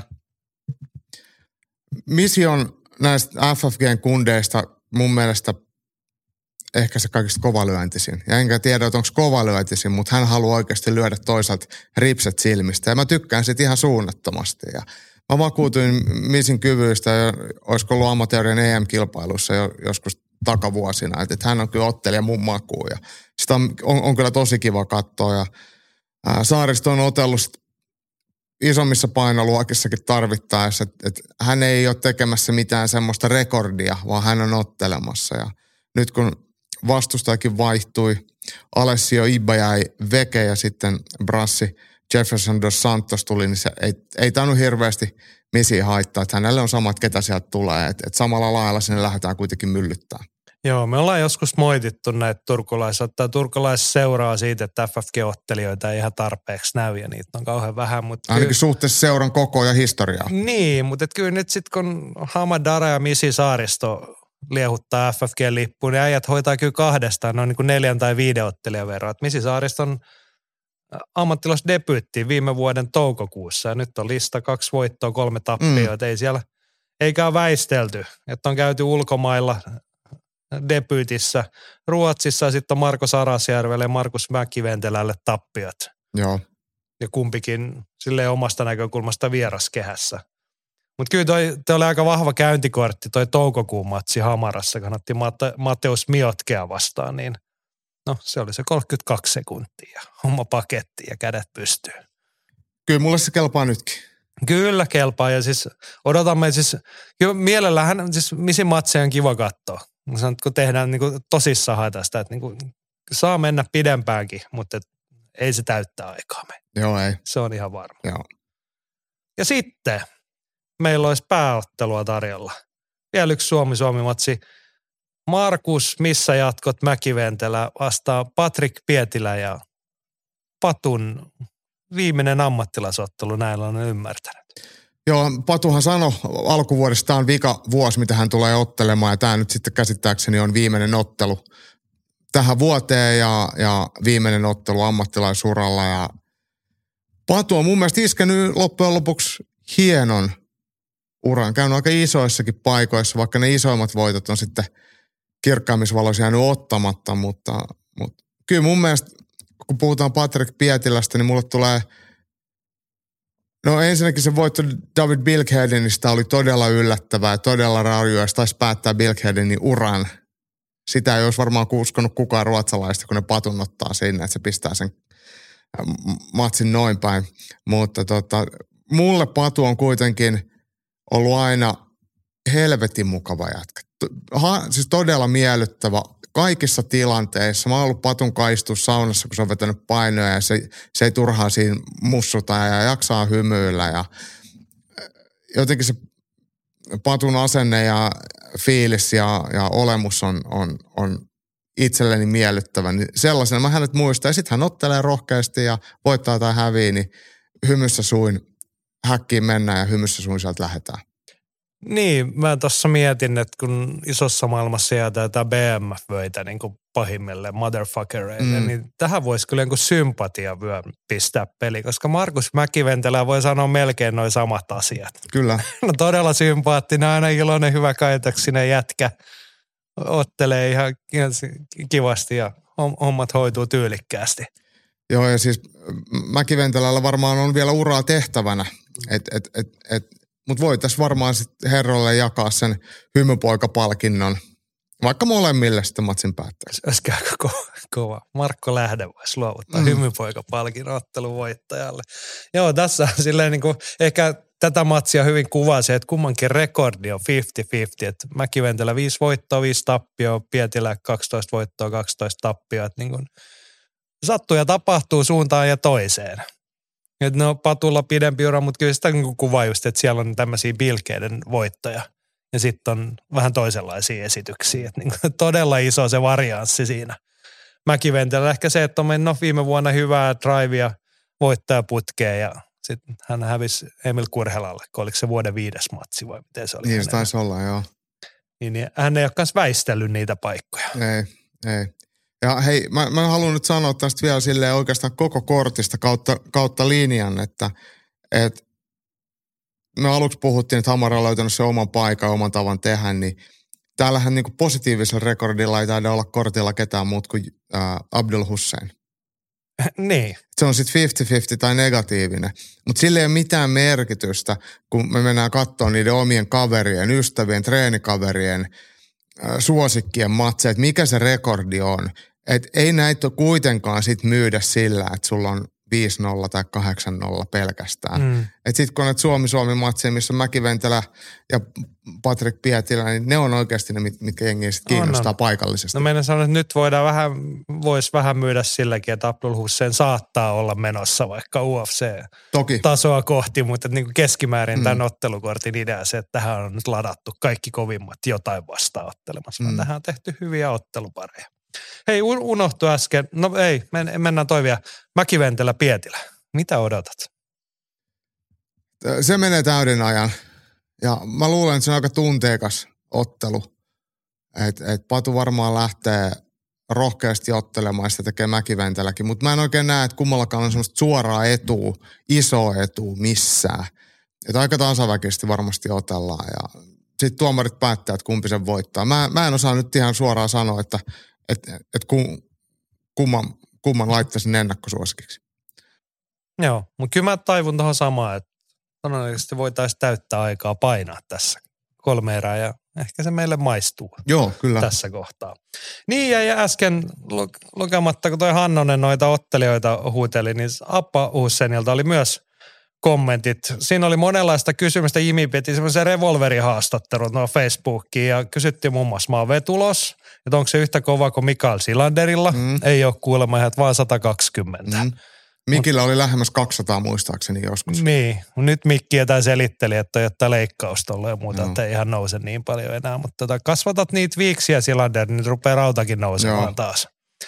Joo, sitten puhuttiin Jaakko Talvirenkaissa, jota mä en ihan saanut ki- kiinni, että mistä on kyse. Joo, ei, talvirenkaat on alla ja Turkuun mennään ja Jimi lupasi, että siellä on Porsche mua odottamassa. No niin, niin että auton vaihto tulossa. Auton vaihto. No. Ja itse asiassa mä, Mäkisen Tero oli jo mulle eilen myymässä Hondaa, että mä en tiedä, että onko mä nyt niinku potentiaalinen autonvaihtaja. Niin, Porsche vai Honda, mm. mitä sitä nyt näitä on näitä merkkejä. Mun mielestä Turussa on muuten Porsche-liike, voidaan käydä siis lauantai-aamulla kattelemassa. Joo, tähän Jimikin vetosi, että siellä on Porsche Center, niin, niin joo, kyllä se semmoinen aika kelpaa. Lähellä kupittaa, tai mm. tota, käydään kattelemassa. No joo, mutta Appala oli myös matsiin kommentit, totesi, että painoa neljä kiloa yli tällä hetkellä, siis puhutaan keskiviikosta, ihan normaaleissa lukemissa, varmasti joo. hoituu ammattitaidolla. Sitten oli tällainen, että ollaan Jaakon kanssa katsottu vähän lyöntitekniikkaa, jolla saataisiin kaveri unille. Haluatko, mm. jos sovitaan, että Prassi ei nyt kuuntele ylilyöntipodcastia? Saa niin. se kuunnella, varmaan kuuntelee. Niin, aivan sama. Niin. niin. Mitä mut, te olette tehneet? Ei, siis hieno säätö. Siis se on niin kuin monissa asioissa, niin pienillä nyansseilla voidaan tehdä hyvästä tekniikasta tosi hyvää. Että Abbahan on ihan huippuottelija, mutta sitten sit, kaikki voi aina tehdä jotain paremmin ja sitten se on vähän sitä lyönnin tarkkuutta ja teho on sitten hiottua. Että, että sitten jos se osuu, niin sitten toivon mukaan sattuu. Siitähän se on ollut kuitenkin lyömisessä kyse. Lyönnin tarkkuutta. Minkä, kerro vähän taas, mennään melkein tekniikkakohdalla, mutta minkä tyyppisillä asioilla noinkin jo hioutuneen hyvän ottelijan lyön, lyömisen tarkkuutta parannetaan? No ihan semmoisia helppoja asioita on se, että lyödään vaikka ihan pikkuhanskoilla. Tai vaikka Mäntykiven Allun kanssa ollaan tehty paljan käsi. Että toppii lyömään silleen, että käsi on tukevassa asennossa ja vähän pienempää maaliin vaikka. Että ihan semmoisia niin kuin loogisia. Että tosi helposti lyödään hirveän lujaa ja oikein nautiskellaan ja mässäillään, vedetään isolla hanskalla johonkin pistariin silleen, että lätinä käy, niin se ei välttämättä tee siitä lyönnistä kuitenkaan osuvampaa. Että se voi tehdä siihen kyllä hyvän swingin ja hyvän paukkeen, mutta mut, tarkka osuma on kuitenkin aina tarkka osuma. Ja sitten kun sä lyöt rysty sille leukaan, niin yleensä se jälki on sen mukaista. Joo, ja sitten kääntöpuolella se tallullakin on taustalla niitä vammoja, kun oikein lähdet rykimään ja lyöt rystysellä otsaluuhun, niin sitten niin. Oma käsi paskana, eikä se matsi päättynyt kuitenkaan siihen. Joo, siis tämä on, on sitten se toinen osa, osa sitä, että, että se myös pidentää uraa ja vähentää loukkaantumisia. Joo, mutta oliko tässä tota, tärppi lauantailla, seuratkaa tätä, Appa Husseinin lyöntitarkkuus ja huolellinen teknisyys. No kyllä varmasti, sehän on aina ollut kyllä tosi tarkkaa, että Abbahan on huolellinen ottelija. Mut, mutta sanotaan ehkä sitten silleen, että et, et, jos siinä otetaan pystyä, että et miten ne lyönnit vaikuttaa. Että et jos semmoisia tilanteita tulee, mutta äkkiähän Abban matsit menee myös painiksi, missä hän on tosi hyvä. Niin, niin, niin, niin, niin sitten tota, se lyöntipeli on myös matossa. Siinäkin voi olla tarkkuutta ja siinäkin pitää olla järkeä. Että et sekään ei ole vaan mitään semmoista huitomista. Mutta se on ehkä vähän sitten pikkasen eri, eri juttuja voi siellä painottaa, mitä sitten vaikka pystyssä. Joo. Vielä yksi asia, hän oli kysynyt, sanoi Appalle tehtävän, että kerro, miksi sä oot seuraava suomalainen U F C:ssä. Niin lyhyesti, virsi kaunis Appa, että olen seuraava U F C:ssä, koska on hiton hyvä. Mm. Se on ihan totta. Tämä on sitä nuoren sukupolven tervettä itsetuntoa suomalaisurheilijoilla. Näin se homma toimii. Mulla on oikeasti kova, ei ehkä niinkään niinku sen suhteen, mitä prassi tuo pöytään, mutta se oikeasti siistiä päästä näkemään Appan matsi läheltä. Joo. Se on, pitkästä se on, aikaa tosi kyllä. Toimissa. Nyt tietenkin siis, mä en ole siis, tehän nyt näette varmaan joka viikko, mutta mä en ole Appaa nähdä sitten varmaan koronaa ja joo. Jälkeen. Et. Joo. Otetaan vielä. Henkka oli kommentoinut. Voi vissy kun harmittaa, ettei työkiireiden takia pääse Hamaraan. Upea kortti. Mäki-Ventelä vs. Pietilä. Kiinnostaa, nähdäänkö Pietilän vikamatsi. Omaan silmiin Pietilä on monipuolisempi, mutta ailahtelee. Mäki-Ventilä on vähän tuntemattomampi tapaus itselle, mutta klippien perusteella ei liikaa aikailla. Vauhdikas matsi tulossa. Ja Ares Amirkanin debyytti kiinnostaa. Pitkään hänestä on puhuttu ja nyt nähdään. Kelpaa. Appan toka-ottelu kuukauden on loistava lisä. Uusi tuleminen jatkuu voitokkaasti. No siinä vielä vähän niin kuin kertauksena. Ja todetaan vielä faktat pöytään. Hamara, M M A, Vol kaksi ja Featorin... Neljä. Vol neljä. Vol neljä, joo. joo. Featorin yksi K yksi-matsi siihen. Kupittaan palloiluhalli Suomen Turussa, matsit käynti lauantaina kello kahdeksantoista. Suosittelen lämpimästi tulen paikalle. Turussa ihmisen hyvä olla ja siellä on hyvä tapahtuma. Jos et kuitenkaan pääse, niin Hamara toimittaa striimin, taisi olla Solid Sportin kautta. No Hamaran kanavista löytyy linkki. Kyllä se on Solid Sport, joo. Pientä maksua vastaan ja siitähän kannattaa maksaa, koska selostuksesta vastaavat Jami Kuparinen ja Matti Hirvonen. Tämä firman niin, miehet. Joo, tämä on, niin kuin, tämä on ihan niin kuin yhtä ylilyöntiperheen dominanssia koko viikonloppu luultavasti. Joo, mutta lauantaina kuudelta. Ja jos näette perjantaina jo pitkiä komeita miehiä Turussa, niin se vaan tarkoittaa sitä, että Jaakko Daupakka on saapunut paikan päälle. Todennäköisesti Porsche ratissa. Niin, mutta miten se oli siis, joudutko siis, me tehdään hommia, mutta menet sä Appan kulmaankin vielä. Joo, siinä. Kyllä me menen Appan kulmaan. Me menen perjantai-aamulla, jos Appan kanssa mennään punnitukseen. Että mä oon siellä sitten koko... Koko ajan, mutta kyllähän mä ehdin siellä sitten pööpöilemään muutenkin. Äijä ehtii syömään neljä kertaa ainakin Hesel siis. Niin ja piispiksi. Piispiksi, mm. Mä muuten tuon sun lauantain piispiksi. Ei kun me käydään hakemassa. Kosken leipomosta saa Turun parhaat piispikset. Semmoinenkin löytyy kupittaa läheltä. Joo, tällaista upeata suomalaista kamppailuurheilua tarjolla. Ja menkää katsomaan tai katsokaa kotona ruudulta. Kuuntelet Ylilyönti-podcastia. Ja sitten viikon taistelut ei, ei nyt kauheasti nämä muut jutut kalpene Hamaran ottelukortille. Tämmöisessä paikassa kuin New York City. Siellä olet kuullut tämmöisestä arenasta kuin Madison Square Garden. Eikö se ole semmoinen, semmoinen tota, konserttiarena, missä Billy Joelkin soitti tyyliin joka päivä sata kertaa putkeen. Tai se jonkun ennätyksen se siellä on tehnyt ja sitten siellä pelataan korista ja... Vähän jäkistä ja jättää muuta ja, ja vähän päähänlyöntiä. Ei se mm. nyt mikään kupittaan palloiluhallia, mutta ihan ok mesta. Joo. Siellä hieno olisi... areena, hei. Onhan se oikeasti makea. Ja mehän oltiin silloin kaksituhattayhdeksäntoista Madison Square Gardenilla, niin siinähän, areenahan on varmaan aika vanha. Ainakin joo, alkuperäisessä siis muodossaan. Siis sitä alkuperäistä Madison Squarenia ei ole enää olemassa. Se onko joo. hajotettu ja sitten toi on rakennettu tila, mutta toikin on niin kuin, tämän sanoisin, kuusikymmentä seitsemänkymmentä niin, vuotta, vaan niin. Kyllä se nyt näkyy siellä. Et kun oltiin siellä takatiloissa, niin kyllä se vähän näytti silleen, että se oli jonkun vanhan suomalaisen tekojäähallin niin. ää, jossain takahuoneessa. Mutta mut tunnelma oli huikea ja sitten se ulkoinen miljöö. Kyllä, kyllä. Ja se tietenkin niin kuin sijainti siinä, oliko se kahdeksan säveniä vai minkä mm. kulmalla se siinä on, niin tota... Onhan se hu- huikea paikka Ka- ik- kaikessa ikääntyneissä. Mutta siellä olisi U F C:tä. Joo. U F C kaksisataayhdeksänkymmentäviisi. U F C kaksisataayhdeksänkymmentäviisi taitaa muuten olla U F C:n iso lippukassa. Tässä oli nyt joku semmoinen. No näinhän tämä jatkuvasti menee, kun vähän hinta. Ne oli sitä aikaisemmin laitetaan. Ihan absurdeja. Siellä järjettäviä. Että halvin lippu joku tonnin tyyliin. Niin. Joo, ja kyllä mä muistan, se tuntuu hurjat. Mä oon silloin ollut... U F C kaksisataasta katsomassa. En onneksi joutunut itse maksamaan, mutta istuin alakatsoman mutkassa siellä suht kaukana. Se oli tuhat kaksisataa dollarin lippu siihen, että ei tässä ole mitään tolkkuu. Mutta sillä ei luulta hyvä, jos sillä pääsisi M S G-ovesta sisään mm. tänä päivänä. Mm. Joo, mutta on siinä vähän syytäkin, miksi on lipuhinta ja miksi ne menee kaupaksi. Lasse Pettinen linja, otetaan tuohon heti alkuun vähän fiiliksiä, että Lasse toteaa, että päämatsien pitäisi olla täyttä tulitusta, mutta, mutta joskus kun odotetaan kunnon ilotuksia, niin nähdäänkin vain kaksikymmentäviisi minuutin kissanpieruja. Onko mahdollista, että nähtäisiin tylsää neppailua kaksikymmentäviisi minuuttia? En jaksa uskoa. Rantasen Petri toteaa, että no otetaan tähän ennustuksesta alkuun. Meillä on kaksi tittelimatsia, niin Petri kertoo, että Dena Zeta tarjoilee kaksi vuoden parasta M M A-ottelua saman iltaan. Illan kaksi pääottelua ovat semmoisia matseja, että alta pois. Mutta jotta ei menisi liian positiiviseksi, maalailin matseista kaksi erilaista kuvaa. Pääottelussa Prochazka vastaa Pereira. Se on siis miesten kevyen raskaasarjan tittelimatsi. Joko nähdään turpaanvetokisa, että tulee katsojallekin naama kipeäksi ja Just Bleed-mies saa rahoilleen vastinetta. Tai nähdään tylsähköä pystyottelua, jossa varotaan virheitä ja toivotaan, että oma tekeminen riittää pistevoittoon. Sitten sitä ennen on tällainen matsikko Aspinall vastaan Pavlovich, raskaansarjan vapaana oleva titteli. Tai siis interi- väliaikainen. väliaikainen ja toi kevyen raskaansarjan, se oli vapaana joo, olevasta just myöstä. Näin. No ja Petri ennustaa, että joko räjähtävät ukot paukuttaa pyssyään heti ja nähdään kunnon osaamisen ja voimien mittelö. Tai jompikumpi päättää, että paini on parasta ja koittaa nyhjätä turvallisen viiden erän pistevoiton.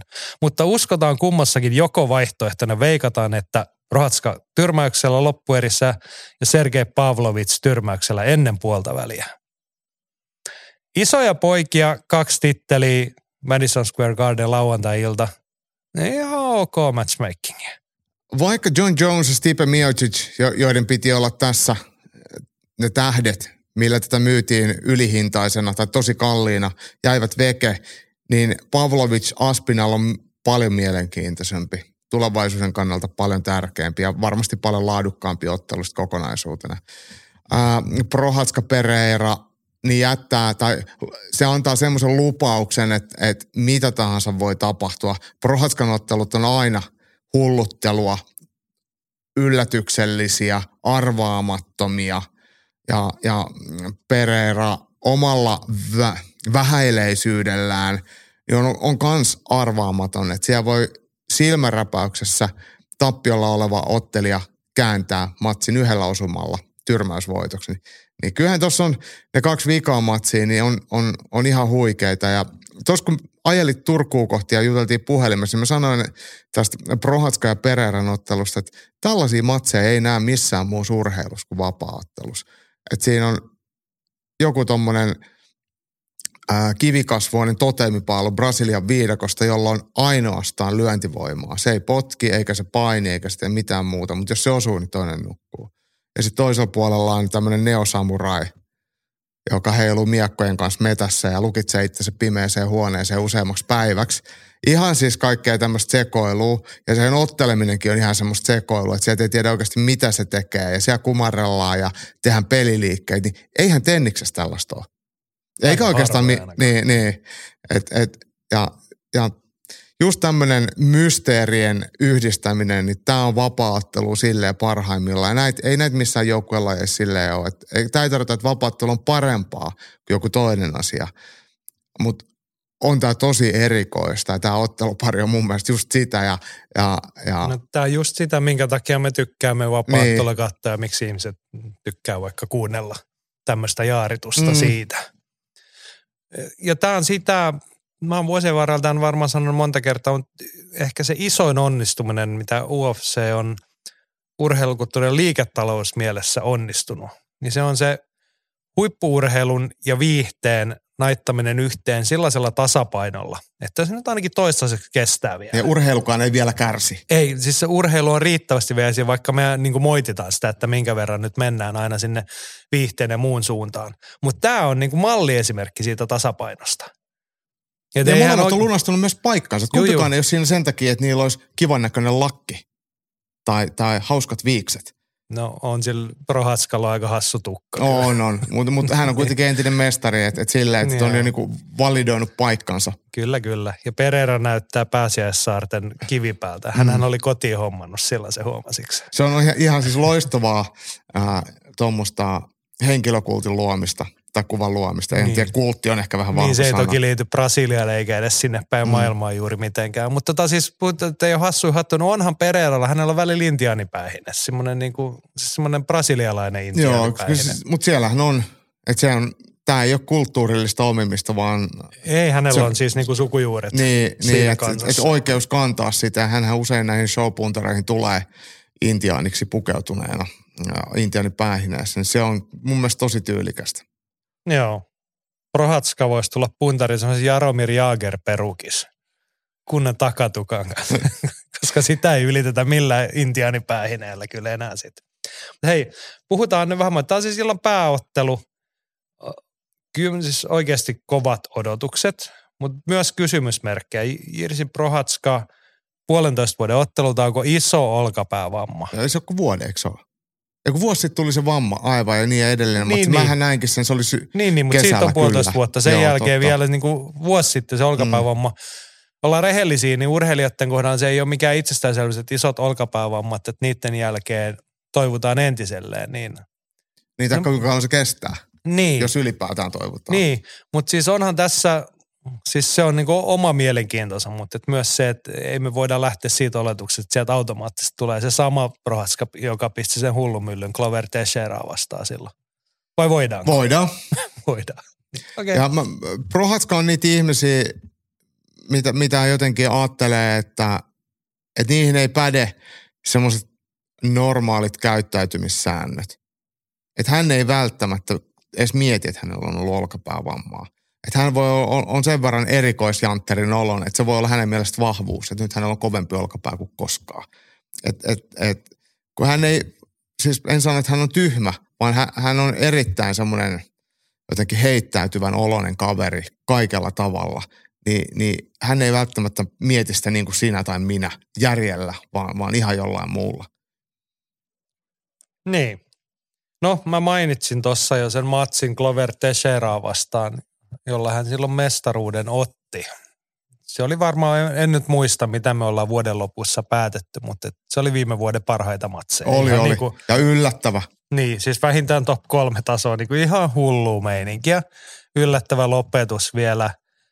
Mutta kyllä mä katsoin sen eilen uusiksi, niin kyllä se päällimmäinen fiilis se, että no joo, ihan siistiä edelleen, mutta... Että jos toi jätkä lähtee tolla tyylillä Alex Pereiraa vastaan ottaa viisi erää, niin tulee naama kipeäksi. Ja, ja hän, Pereiran siis, kanssa siihen ei ole kellään varaa. Niin, ja siis kun Prochazkan tyylihän on se, että hän ottaa osumaa kaikkia vastaan. Silleen tasaisen varmasti, Kyllä. hän antaa niitä paikkoja. Mutta että Alex Pereira on sen tason ukko, ja sen, tai sen tason lyöjä, entinen kloorimestari, kivinyrkki, Poatan, niin sanat sille paikan, ei se montaa kertaa tarvitse sua naamaan lyödä. Ei siis se on ihan, se on laakia vainaa, et, et, et ei, eikä tarvitse sanoa, että tulee naama kipeäksi, koska se ei välttämättä tule, että se on yksi osuma ja, ja sitten sit mietitään, että mitä, mitä se ihmettä oikein tapahtui.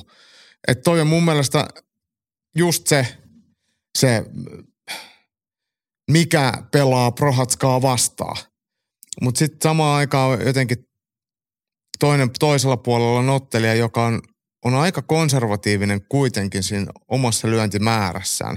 Vaikka tilastot näyttää, että hän lyö paljon osumia.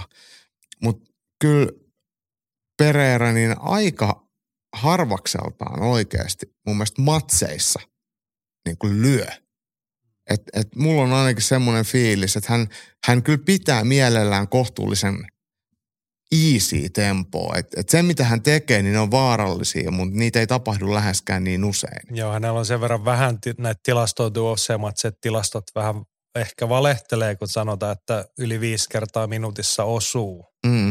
Että kun on, siellä on lyhkäisiä matseja, tyrmäysvoittoja, niin se ei ole vielä ehkä tasannut tuo lukema. Mutta se, mikä kiinnittää huomioon, niin hän sitten osuu yli kuusikymmentä prosenttia lyönneistä. Se on, se on hyvä. hyvä se jos hän kymmenen lyöntiä pääsee Prochatskaa vastaan vetämään, niin kuusi tai seitsemän perille. Mm. Niin jos Jirzi Prochazka siellä tanssahtelee kädet alhaalla, tekee jotain omia muuvejaan, niin. niin se voi jo riittää. Kyllä, kyllä. Ja se on ihan, ihan siis selkeä asia. Sitä ei voi kiistää. Et, et, et se leijuu siinä il, ilmassa. Et se, mitä mä sanon tuosta Pereirasta vielä, vaikka hän on potkunyrkkä, niin hänhän oikeasti tosi vähän käyttää potkuja. Että hän ei potki hirveän paljon eikä hirveän usein. Että et, et jotenkin hänen tyylinsä perustuu kuitenkin niihin lyönteihin. Että et, et periaatteessa Prochatskan kaltainen otteli, jolla on itsellään tosi luova se pysty arsenaali, joka pystyy pitkä, myös pitkänä ottelemaan potkiin pitkältä ja tekee kaikenlaista, niin ehkä se voisi olla Prochaskalle järkevämpää nyrkkihipan sijaan tai vaikka paininkin sijaan, niin potkia. Niin, se on yksi keino pysyä vähän kauempana niistä mm.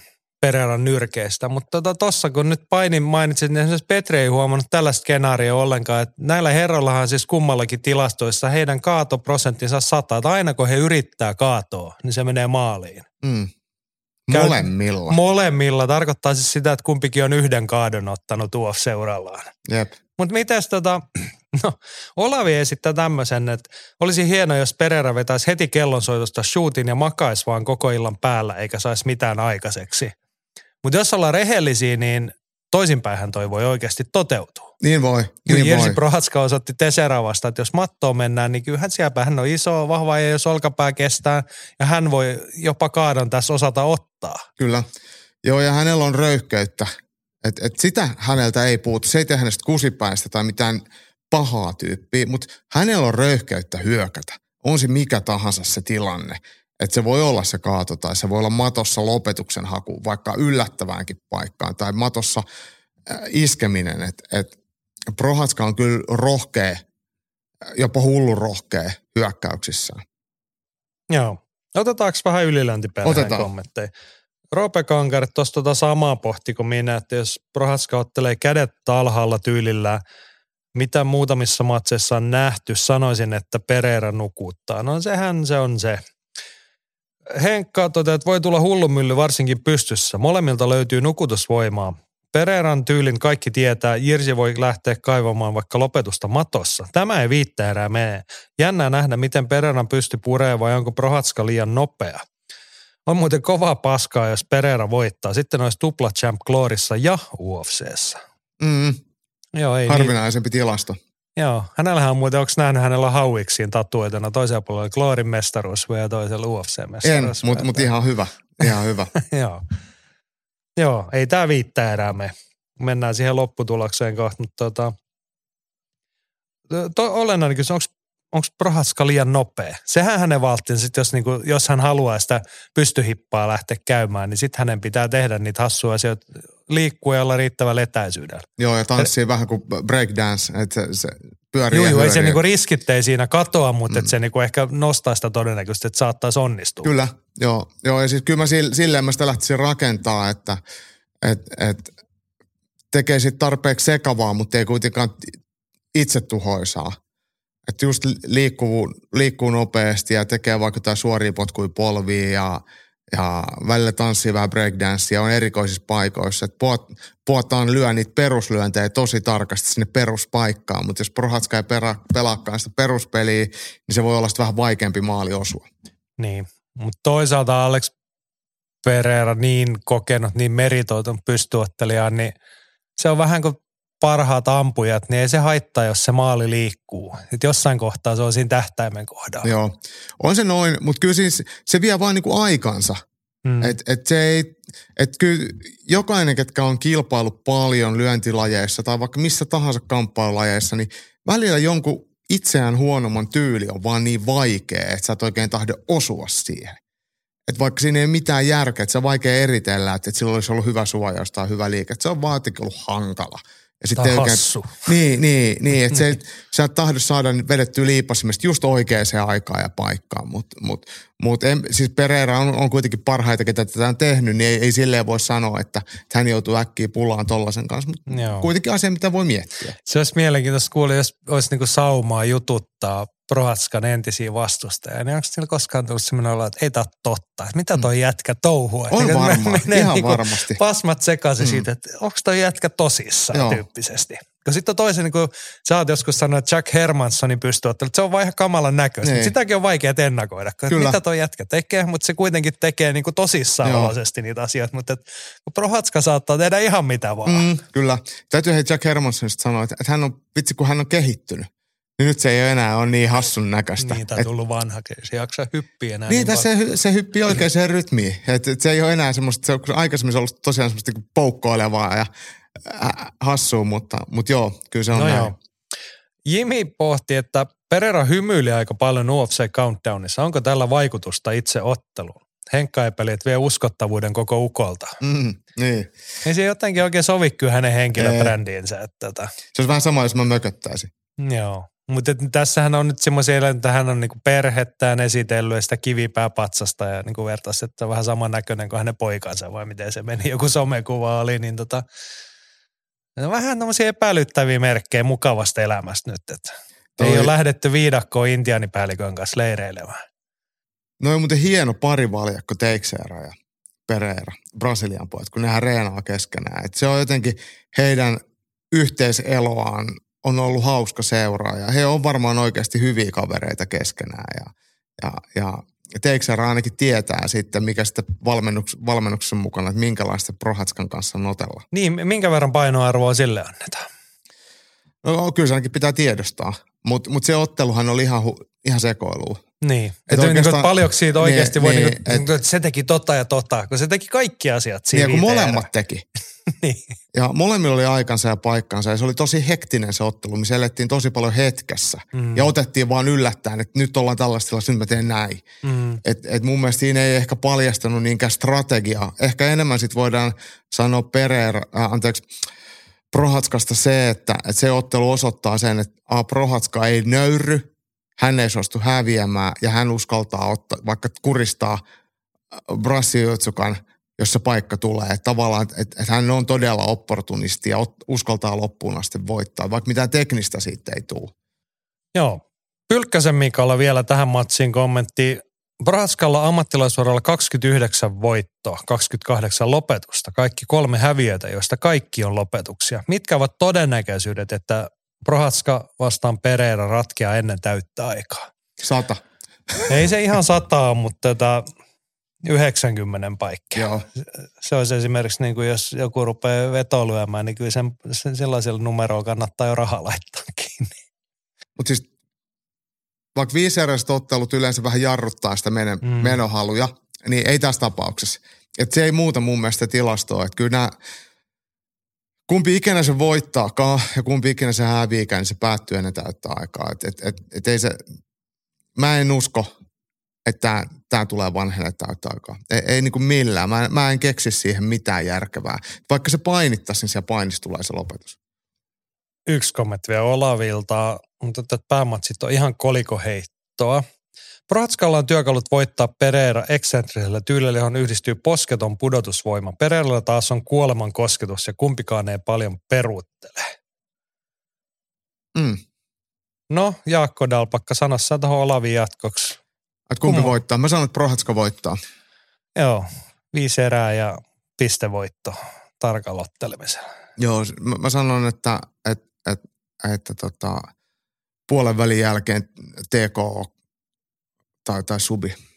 No mä sitten taas haluan uskoa, että Jirzi Prochazka on meditoinut ja kasvanut ihmisenä sairasloma-aikana. Ja hän tulee tähän niinku tarkalla ottelusuunnitelman huolellisen otteluun, se ottaa nopean kaadon ja alle kahden erään matossa voitto. Okei, okei. Kun mä sanoin, että menee pidempään, mutta sanoit, menee vähemmän aikaa. Meillä on sama voittaja. Joo. Noniin. No on tässä ehkä myös semmoista pientä toiveen sävyä, että kyllä niin näistä kahdesta niin siis sympaattisia ukkoja, mutta et Jirzi Prochazka ja tietty eurooppalaisottelija, niin haluamme nähdä hänen menestyvän. Jep. Okei. Okay. Mutta hei, M S G:ssä riittää katsottavaa muutenkin. Tässä on ehkä vielä enemmän sellaista sympatiapuolta niin kuin pientä toiveen henkeä. Miesten raskaan sarjan väliaikana mestaruus, kun on Jones vastaan Miocic-ottelu tippui kortilta pois, niin sitten otettiin, siellä oli varamiehenä ja silloin Sergei Pavlovich Venäjältä, häntä vastaan Tom Aspinall, mies, josta olemme monen kertaan puhuneet ja ihastelleet hänen meininkiään, ja mä sanoin ihan suoraan, että kyllä mä haluan tähän brittimestarin kehiin. Tämä on hyvä ottelupari, siis tämä on oikea ottelupari tästä vyöstä. Että Stipe Miocic oli pitkään ollut jo lomalla ja alla tappio. Että et hänet tuotiin vaan siihen John Jonesia varten, että saadaan myytyä lippuja. Mutta tämä on se ottelu, mikä U F C raskassarjassa pitää nähdä. Et kaksi kärkihaastajaa ja nyt titteli on siinä vielä pelissä.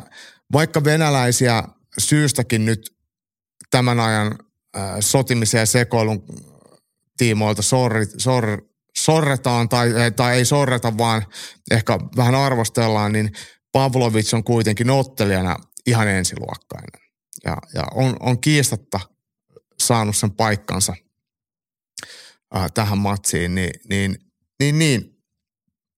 Kyllä tämä, tämä jotenkin kutittelee meikäläisen mielikuvitusta ja nuoria jätkiä, molemmat on kolmekymppisiä, äh, vahvoja tyrmääjiä ja Pavlovich ei todellakaan viihdy pitkään häkissä, niin kyllähän se, no tää, ei, tämähän ei, on hei ei. Sitä, mitä siellä raskaassa sarjassa halutaan nähdä. Kaksi nopeata, räjähtävää, lihaksikasta, nuorta, härkää.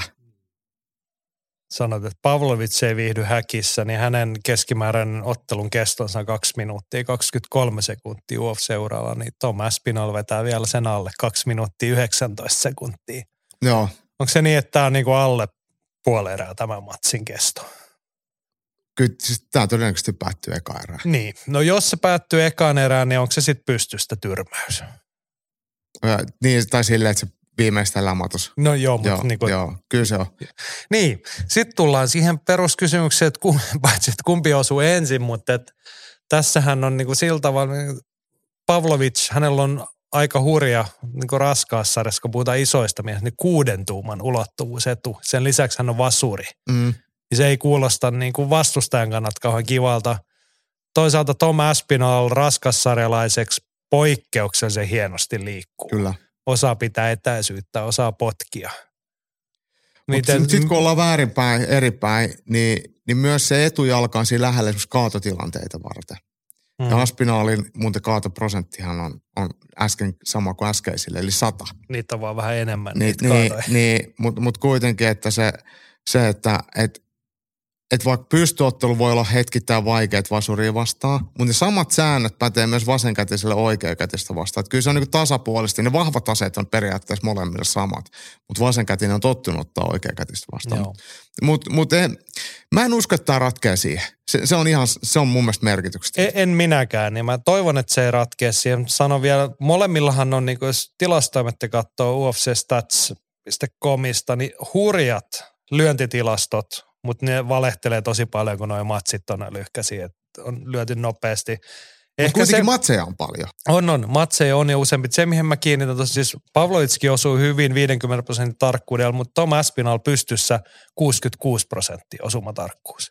Joo, ja omissa on, ei soi Aspinallin lähellekään niin paljon, mitä, mitä sitten Pavlovits. Joo, mutta en mä silti, no... Mä sanon sen suoraan. Mä en haluaisi, että Tom Aspinall lähtee, vaikka hän niinku varmasti on itse varmaan kokee, että mä pystyn takas pystyyn ottaa, mutta ei paljon viisitoista sekuntia enempää kannata kokeilla. Et sit kaato. Niin. Mm.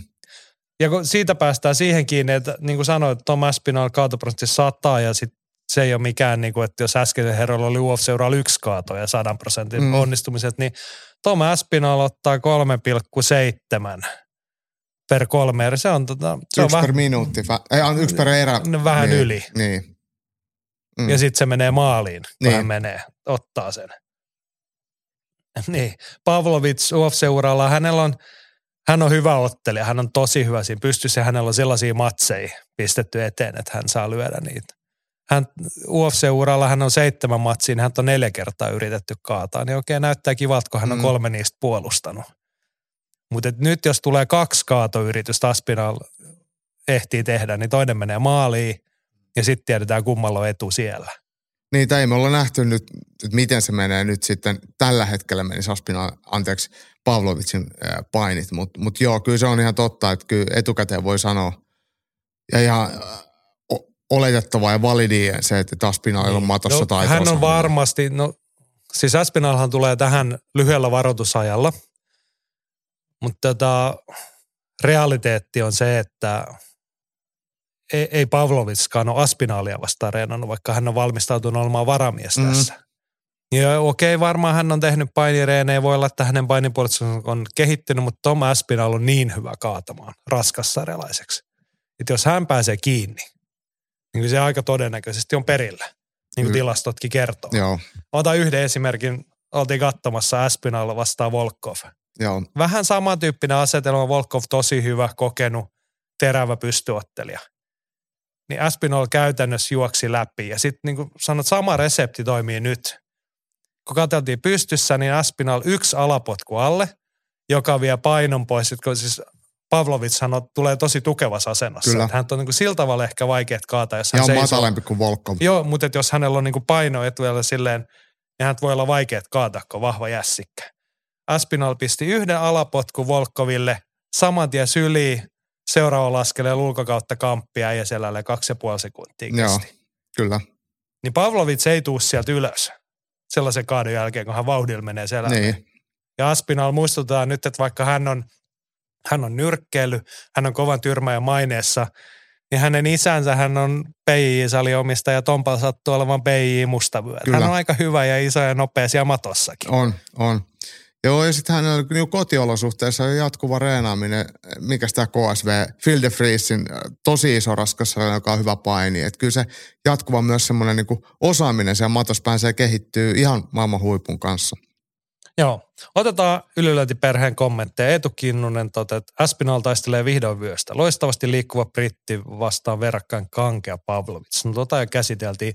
Mäkin sen Tero taisi viime viikolla povata, että Aspinallin voittokulku pysähtyy nyt Pavlovitsiin. Mutta nythän Teron kertaa, hän oli katsonut sitä Pavlovitsia edellistä matsia, että Pavlovits ottaa aika paljon osumaa ja on yksipuolinen, mutta en vaihda mielipidettä. Aspinall on kyllä käsittääkseni monipuolisempi ja lyö myös kovaa. Parempi voittakoon.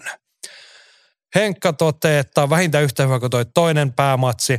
Kumpikaan ei ole häkissä liian pitkään viihtynyt. Aspinall lähtee matsiin lyhyellä varoitusajalla, kun taas Pavlovits oli varamies. Aspinallin pysty voi varmaan mätsätä Pavlovitsiin, joka on kaikille antanut kuokkaan. Olisiko kuitenkin Aspinallin järkevää viedä matton ja supittaa? Mutta Henkka povaa kuitenkin, että Pavlovits voittaa joko ekassa erässä tyrmäyksellä tai Aspinall vie erissä kaksi kolme. Mm. Joo. Ootas vielä. Olavikin täällä. Pavlovits tyrmää nopeasti, jos ei joudu painimaan. Olisihan se kiva nähdä, mitä tapahtuu, kun joku pistää Pavlovitsia pari erää selällään, että hidastuuko se junamainen päällekarkaus edes vähän. Tähän asti kaveri on näyttänyt lähes kuolemattomalta. Joo. Mm. No, mutta tämä matsi päättyy ennen täyttä aikaa. Sä kohta kuitenkin kysyt, niin ei varmaan vanhennet. Ei ole viiden erän ottelu. Tai siis on viiden erän ottelu, mutta ei kestä viittä erää. Tämä on semmoinen, kun mä sanon, mä sanon että mä pikkasen puolen, tai niin kuin haluaisin nähdä Tom Aspinallin onnistuvan. Hän on ansainnut tämän paikan. Niin mitä pidemmältä mä menen, niin sitä enemmän mua ahdistaa, koska mitä pidemmältä matsin, sitä todennäköisemmin Sergei Pavlovits jossain kohtaa perkeleen kovaa. Niin mä sanon, että Tom Aspinall voittaa tämän ekas eräs. Tuommoinen kuvailemani kaato ja sitten täydellinen mattodominanssi, niin viides minuutissa ehtii pistää homman pakettiin. Joo, ja siis se olisi varmaan ehkä se niin Aspinallin kannalta se järkevin vaihtoehto, että ei siellä pystyisi kannata turhaa mittailla taitoa, että kyllähän Aspinallinkin osutaan. Ja, ja Pavlovitshan tulee ryminällä, että jos se osuu kerran, niin sitten se todennäköisesti voi osua toisen ja kolmannenkin. Että Pavlovitsille ei saa avaa sitä moottoritietä, että toisaalta, että mitä sanot siitä, onko Pavlovits järkevä, vaan onko suurin virhe, mitä hän voi tehdä, että kun kongi kumahtaa, niin hän tulee reippaalla askeleella keskellä kehää ja sitten hän ja täysin vaan päin. Se on parasta, mitä hän voi tehdä. On, mutta siinä tapauksessa Tom Aspinall ottaa yhden askeleen alaspäin ja juoksee läpi ja sitten se on kaato. Se on alle viisitoista sekuntia. Niin, mutta pitää miettiä, että millä sä voit voittaa. Niin kyllä se on se niin kuin lyöminen, millä sä voi voittaa. Että, että kyllä Pavlovich varmaan tulee siihen alkuun aika vauhdilla. Okei, mielenkiintoista nähdä. Mä tilaan kyllä Tom Aspinallilta sen nopean kaadon tähän. Mm. Ja sitten tätä. No joo, katsotaan miten käy. Mutta ei aika kiva. M M A-matematiikka muuten pelaa, petaa siitä, että Pavlovich voittaa, koska heillä on yhteinen vastustaja edellisestä ottelusta Curtis Blades. Blades voitti ekan erän keskeytyksellä Tom Aspinallin ja vastaavasti Pavlovich voitti Bladesin ekassa erässä. Päteekö M M A-matematiikka tällaisessa tapauksessa? Se on vähän kyllä, että voittiko Blades Tom Aspinallin vai hävisikö Tom Aspinall polvivammalle viidestoista? Niin, kyllä. Niin. Kyllä tämä nyt oli vaan tämmöinen niin heitto, mutta joo. Mutta joo, että jos joku miettii, että miten ne tilastot menee, että siellä oli tosiaan se loukkaantuminen sitten. Joo, mutta hei, melkoista, melkoista tykitystä U F C kaksisataayhdeksänkymmentäviisi on. Saanko mä ottaa mun tärpiä ensin? Joo, ja tämä on itse asiassa tota, tämä on myös Mike, oli pistänyt Mike viikon tärppi. Matt Frevola vastaan Benoit Saint-Denis. Mä tiedän, että sä olisit hyvin voinut tämän ottaa, koska olet ranskalaisesta puhunut moneen kertaan. Niin. Tämä ja saattaa olla, niin kuin kaiken tuon hypetyksen jälkeen, tämä saattaa olla illa paras matsi. Tämä todennäköisesti on erittäin korkeatempoinen painiottelu, missä molemmathan tulee rohkeasti kaikkiin tilanteisiin. Et siitähän tässä on kyse. Ja, ja totta kai mä liputan God of Waria, eli Benoit Saint-Denistä, ja se on hieno mies ja toivotaan, että ranskalainen voittaa. Tämähän on kuitenkin pääkortilla. Kyllä U F C arvostaa, hei, ranskalaista. Joo, mutta on, on hänen näytöt. Neljä otteluvoittoputki, niin kyllähän on ansainnut tämän mm. paikan. Niin kuin näyttäviä otteluita vielä. Ja ne on älyttömän rohkeita. Mutta toi on kyllä aina pakko mainita, God of War. Joo. Siinä ollaan tosissaan. Niin tänne on pelleilemään tuolta. Joo, he äsken kehuttiin tota Aspinallin kaatofrekvenssiä, niin Benoit Saint-Denis neljä pilkku seitsemänkymmentäkaksi kaatoa per viisitoista minuuttia. Mm. Se on sitten silleen lähemmäs kahta. Joo. Joo. Äh, mä, mun tarppi on pääkortin avausottelu, ainakin tällä hetkellä näyttää olevan näin, että Pat Sabatini, Diego Lopez. Ja Diego Lopez on tää mun nosto syystä, että Lopezhan tuli silloin alkuvuodesta, kun se oli, kun hän tuli, ää, se on toukokuussa ollut Movsar Evloeviä vastaan varamiehenä lyhyellä varoajalla, otti hienon ja tiukan matsin, hävisi sen silloin, mutta sitten täyden le- leiri jälkeen elokuussa, niin Gavin Tuckeria vastaan tosi hieno triangelista suora käsilukko puolestoista minuutissa ja mä luulen, että hei, sama jatkuu, että Pat Sabatini, niin ja Brassi nuorukaisen jalkoihin.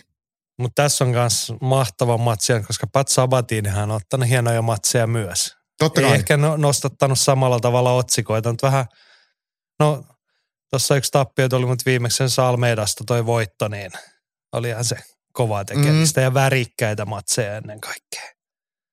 Kyllä tässä on pienempiin painoluokkiin. Hyvää meininkiä.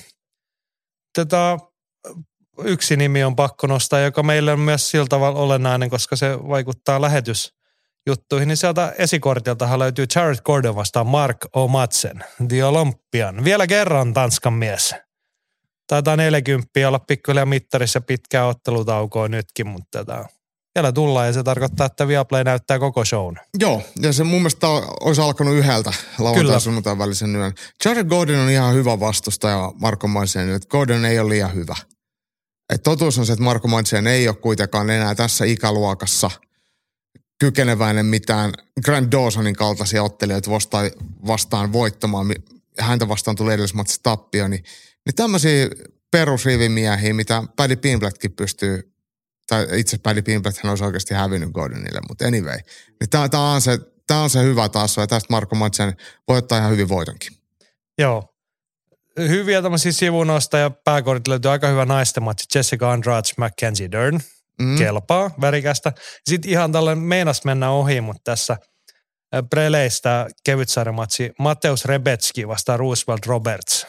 Siinä Roberts taitaa tulla paikka aina siihen. Kyllä, tämä kyllä, mutta on kova. On, ja tässä ei todellakaan hissutella mm. tässä matsissa. Aika hyvää shittiä. No just sanoa, vaikka John Jones tästä nyt putosi, niin meitä ei nyt harmita yhtään. Sunnuntain puolella kello nolla yksi Viaplaylla showkäynti ja siis koko ottelukortti näkyy Marko Madsenin matsin ansiosta. yhdeltä käyntiin. Kamppailuviikonloppuhan voi viettää tiivisti ja lauantaista alkaen. Se oli kuudelta alkaa Hamara, Kinkerit Turussa, sitä voi katsoa Solid Sportilta. Viaplaylla lauantaina kello kaksikymmentä K S V:tä. Siellä ei ole mitään ihmeellisiä nimiä, mutta taas kerran K S V-show. Katsokaa, jos ette ole nähnyt. Ja sitten Fight Passilla alkaa kello yhdeksäntoista tämmöinen ohut seitsemäntoista matsin Cage Warriors-kortti Lontaasta. Ei huono, sanoisi yksi tuomari. Mm, toihan on toi, tosiaan pääottelu Cage Warriorsissa on, on se, mikä... Mikä kiinnostaa, että siellähän on miesten välisarjan avoin titteli jaossa ja toisella puolella häkki on O'Neal Brown ja sitten Giannis Bahar. Bahar tulee Kreikasta ja Brown sitten tietty britti ja suomalaisille tuttu nukutti Jesse Urholiinin. Oliko se nyt sitten heinäkuussa, kun, kun tämä ottelu järjestettiin. O'Neal Brown tehnyt hurjaa nousua, kuusi kaksi listalla, mutta hän on kyllä aika hyvä ja hänen taustajoukoistaan löytyy U F C-välisarjan mestari myöskin, että et siellä, siellä hän oli kulmassa. Mm. Joo, siis useimmat suomalaiset tai monet suomalaiset Cage Warriors käynyt on noita välisarjalaisia. Mä välitään edes laskea, että monesko äijä tämä O'Neal Brown, joka on suomalaisen voittanut ja nyt se ottelee Cage Warriorsin välisarjan mestari, kun siellä on Jack Grant, Mason mm. Jones. Rhys McKee. Niin, O'Neal Brown on nyt ainakin neljäs. Mm. Niin tämä nyt vaan kertoo, että kun hommat olisi mennyt vähän toisella tapaa, olisi se homma, oma homma hoidettu, niin tilanne voisi olla toisella. Tämä välisarjahan on oikeasti aika kova Cage Warriors. Siis vaikka siinä on niinku vaihtuvuutta, mutta siihen nousee aina uusia aika hyviä. On, on ja sitten niitä on tullut takaisin. Niin. Niin esimerkiksi Rhys McKee, joo, joka on käynyt. Hei, ihan nopein siis, siellä on tosiaan seitsemäntoista matsia, katsokaa jos pystytte tai muuta, mutta ihan nopeana nostana Ruotsin lippua liihutetaan herran nimeltä Amir Malekpour, kuusi kaksi listalla ja kohtaa Tom Creasin. Tom Creasi on mulle tutumpi nimi. Hänet on nähty moneen kertaan tuolla, mutta tota, Tukholmasta Kraft Kampsportilta. Niitä Kraft, Kraft Kampsport, niin tämähän on Niko Musoken luotsaama. luotsaama sali. Ja mun mielestä tämähän on, on tota, otellut, tämä Malekpour on, on voittanut Misin ja Emil Kurhelan I M A F-kilpailussa vuonna kaksituhattakahdeksantoista. Okei. Okay. Nimi soitti sen verran, kello oli pakko varmistaa. No niin, tottahan se on. Ei tullut sinne asti selattua, mutta tota on täällä sitten tuttuja nimehän on Fight Club Rushissa uransa tehnyt. Siellä on kohdattu Renato Vidovic, hän on käynyt mun mielestä Cageissä, Alexander Löffi, mm. tuttu nimi. Ja Martin Fouda. Joo, kyllä. Sullekin tuttu, tuttu nimi. Tuttu nimi hänkin. Kyllä. Joo, tällaista siis. yhdeksäntoista kolmekymmentä alkaa Fight Passilla lauantaina. Lontoon O kaksi Indikosta ja kaksikymmentäkolme pääkortti, jossa ihan seitsemäntoista matsia viitti kattoa. Tällaista kamppailua. Hei, yksi tärppi vielä. Masalta viikonlopun muita nostoja. Perjantaina Prince McLean kohtaa U F C ja P F L-veteraani Alex Nicholsonin Cambredissä. Ja Jamaikalla ilmeisesti otellaan omaperäisesti nimetty Rumble in the Sun, eli James Toney vastaan Donovan Ruddock. No huhhuh. Mikä on yhteenlaskettu ikä. James Toneyhan kävi, kävi U F C:ssä ja, ja tota, tos, tosiaan Donovan Rachel Ruddock, niin tuttu Mike Tysonin haastaja. Joo, melkoinen kamppailu viikonloppu. U F C kaksi yhdeksänkymmentäviisi, Hamaraa, Cage Warriorsia, kaikkea riittää. Ei tässä tarvitse miettiä, mitä sitä viikonloppuna puhuisi. No mä lähden Turkuun. No niin, se on aina hyvä ratkaisu. Jos ei muuta keksi, niin lähde Turkuun. Siellä on ihmisen hyvä olla. Joo, sitten me katsellaan seuraavaksi vielä vähän postilaatikkoa. Ylilyönti podcast. Kamppailu kansan radio. Ja sitten nopeat tähän viikon päätteeksi. Mä luulen, että meillä on sen verran paljon postia, että osaa joudutaan nyt jättää ja ensi viikon puolellekin. Mutta otetaan, hei, meillä on business corneri. Kamppailubisnestä. Pahtopulla Samuli toteaa, että tai link, linkkas meille Fury vastaan Ganu-matsin jenkkimyynnit. Kaapelit T V:ssä yksitoistatuhatta ostoa, E S P N-striimi oli ostettu vähän yli viisikymmentätuhatta kertaa. Ja Samuelin kysymys kuuluu, miksi kukaan järjestäisi Ganua vastaan Joshua, mikäli myynnit ovat tuota luokkaa? Siis jossain muualla kuin Saudeissa. Niin. Tämä lukemahan kiistettiin kyllä aika selkeästi. Minusta Ariel Helvani julkaisin luvun, että se on ollut päälle neljäsataatuhatta se P P V. Niin mä en siis myynti. Yhtään tiedä, mistä Joo, mä, mä, oli. Mä oon nähnyt tämän, mä näin tätä keskustelukin ja toki Jenkeissähän toi on tullut ihan kaikkeen muuhun kuin optimiaikaan, kun se on tullut euroa aikavyöhykkeelle. Mutta eihän saudit ole tekemässä P P V-bisnestä. Ei. Ja he myy sitä ihan eri suuntaan kuin jenkkeihin muutenkin. Niin, et, ei, se, ei silloin... Tai ei heidän tarvitse myydä mitään, niin, he vaan niin kuin kylvää rahaa ympärille. Niin, ne, ne, ne tekee sillä itselleen viihdettä ja ostaa sillä otsikoita. Että et, et tämä on eri, erilainen se, se tilanne. Ja siis toi oli erikoinen se, Samuli, oliko semmoinen somekuva, mikä oli linkitetty, että mitä se kaapeli-T V-ostot tarkoittaa, että miksi siinä ei puhuttu nimenomaan pay-per-view-myynnistä. Mm. Joo, sitä on varmaan ja- jaeltu vähän erilaisilla lähteillä, ja DAZNkin on jaellut sitä. Niin, ja... mutta jos on neljä, viisisataa tuhatta pay-per-view-myyntiä, niin sitten se on jo ihan normaali kunniallisissa niin, lukemissa. Niin. Ja sitten taas, kun se, se oli vain jenkit, että tähän matsia on luultavasti katsottu huomattavan niin kuin suhteessa. Niin Briteissä ihan älyttömästi. Briteissä, Afrikassa, mm. Aasiassa. Euroopassa niin. Muutenkin. Niin. Et, et, mut, ja älä nyt Samuli on noin negatiivinen. Mutta toi oli ihan hyvä, hyvä, hyvä nosto ja varmaan totuuttahan me ei tulla koskaan saamaan tietää. Ei, mutta mä veikkaan, että kaikkien osapuolet on tehnyt ihan tarpeeksi rahaa. Joo. Tästä. Joo, Business Cornerissa Samulilta vielä toinenkin nosto. U F C:tä vastaan käynnissä oleva oikeusjuttu on paljastanut ottelijoiden todellisia palkkioita. Ei se Conorkaan ole hirveästi saanut suhteessa, mitä U F C on hänellä rahaa tehnyt. Hulluin paik- palkkio taisi olla Brock Lesnarin viisi miljoonaa Mark Huntia vastaan. Ja vaikka kirkkaammat tähdet saavat OK-rahoja, prosenteissa ollaan melko kaukana viisikymmentä prosenttia ottelijoille ajattelusta. Joo, siinä oli, Samuli oli heittänyt taas jotain linkkiä. Esimerkkejä siinä oli... Conor oli tienannut jostain pay-per-view-matsista, olikohan Aldo Diazia vastaan kuusi miljoonaa jotain, oli se niin kuin todennettu mm. palkkio. Ja sitten oli samaan aikaan siihen perään todettu, että U F C, U F C pay-per-view-myynti on generoinut rahaa, oliko toisesta kuusikymmentäyksi miljoonaa Joo. ja toisesta kuusikymmentäkuusi miljoonaa. Mutta ensinnäkään sehän ei tarkoita, että U F C on tienannut kuusikymmentä miljoonaa, vaan sen verran sitä rahaa on tullut ovesta sisään, mutta... Et ollaan, vaikka me U F C:tä moitimme, niin ollaan rehellisiä sen suhteen, että kyllä sitä semmoisen pay-per-view-tuotantoon menee myös rahaa, koska he tekee sen tuotannon itse. Niin, näin, näin, näin se ja varmaan on. Ja sitten on vähän maksettu kai, muillekin. Totta kai markkinointia niin. Näin. Mutta mut kun otetaan noi luvut tuolta, niin nehän nyrkkeilyssä ne on ihan erilaisia. Noi kyllä, se, kyllä niinku, se suhde on niin, toisin, toisin päin. päin. Ja, ja tota, sitten toi on vielä se, että et, et kun me nostetaan ne, voidaan sanoa, että Conor on tienannut useammasta matsista useamman miljoonan. Mutta mut sitten valtaosa pääottelijoista tienaa muutamia satoja tuhansia. Ja siellä on pääottelijoita U F C:ssäkin ollut jotain paikkaa, jotka on tienannut vaikka kuusikymmentä tonnia. Että kyllä se niinku tosi isolla, isolla haitarilla ammutaan. Mutta mut noin on mielenkiintoisia. Toi on hienoa, että oikeuskäsittely tuo tällaisia esiin ja saadaan lihaa luiden ympärille näihin, näihin keskusteluihin. Joo. Sitten... Mikael Mäenpäältä, tämä on mielenkiintoinen nosto. Viime viikolla listailtiin Suom- kovimpia Suomessa käyneitä vapariottelijoita. Suomessa on vuosikymmenten varrella käynyt hurja ottelijoita lajissa kuin lajissa. Olympiatyyli nyrkkeilyssä on kotimaiset iskijät kohdanneet melkoisia miekkosia. Tässä top kolme nimekkäämmät suomalaisten kohtamat nyrkkeilijät Suomen kavaralla. Tämä on todella hyvä. Kolmantena Veli-Matti Välimäki vastaan Johnny Tapia. Tämä ottelu käytiin Tammariturnauksessa tuhatyhdeksänsataakahdeksankymmentäneljä.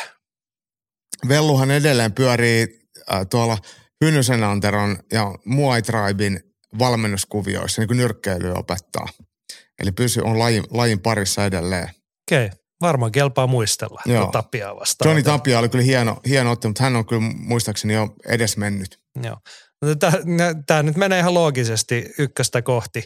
Kakkosena Ilkka Autio vastaan Roy Jones juniori Vuonna tuhatyhdeksänsataakahdeksankymmentäkuusi käytiin jonkinlainen Suomi-U S A-maaottelu, jonka osana tämä matsi oteltiin. Mä veikkaan, että oli hopeata jaossa. Meinaat, että Autio ei ole voittanut tätä. Mutta toi olisi semmoinen, mistä Jaakko Daupakkakin olisi voinut, niin sanoin, että olisi tehnyt mieli ottaa tollainen matsi. No totta kai, kyllä. No mähän on melkein Roy Jonesin kanssa ottanut, kun se mua kuristi. Niin joo, te olette tavannut joo. Silloin. Hän oli silloin promotoimassa Evan matsia Jenkeissä. Joo, kyllä. Olit mukana. Joo. No niin, mutta tämä ykkönen vielä vähän kovempaa nimeä löytyy, tai ainakin saman tasan nimeä. Arto Kettula vastaa Oscar de la Hoya. Tampereella tuhatyhdeksänsataakaksikymmentäyhdeksän käyty ottelu. Kolme vuotta myöhemmin de la Hoya iski olympiakultaa Barcelonassa. Joo. ei me nyt lähdetä miettimään tämänkään ottelun lopputulemaan, koska me veikataan, että Oskari tämän voitti. Joo, Golden Boy taisi viedä. Joo, mutta sitten hei, tämä oli hyvä top kolmannen, mutta Mikael oli vielä yksi tosi hyvä nosto tähän perään. Mike Tysonhan tunnetusti otteli Tammer-turnauksessa kahdeksankymmentäneljä. Hänen piti kohdata Pekka Viippo, mutta Viippo ei syystä tai toisesta kehään päässyt. Virallisiin tuloksiin on kuitenkin merkitty ottelu ja Tysonille walkover voitto. On siinä muisteltava, jos omasta kilpailukirjasta löytyy näitä nimiä. Ja sitten Mikael Tve, kiitokset. Listan laatimisessa on avustanut kävelevä bokserek Petro Koskimies. Jees, kiitos Mikael ja terkkuja Petrolle ja kiitos tietenkin. Tämä oli oikeasti hienoa. Tämä oli todella hyvä, todella Ei. hyvä. Joo. Sitten, se on somekorneri aika. Atte lähetti meidän listan, top kolme lista, parhaimmat painiseura somet. Ykkösenä Vantaa Sampo aina aallon harjalla, some seka, some svika, dataa, tuloksia, tuleva info, jatkuva hypää, best. Seuraan. Okei. Okay. Kakkosena paininaiset H P M. Naispaini antaa hyvää ohjetta ja tukea laajalla rintamalla. Antanut naispainiharrastuksen helppoudelle askelmerkit ja yhteisöllisyyttä. Mahtavaa edelläkäyntiä ja tekeminen näyttää hyvälle myös ulospäin. Ja kolmantena Helsingin Haka, keskittynyt pääkaupunkiseudulle, mutta tasaisesti hypeää fiiliksiä.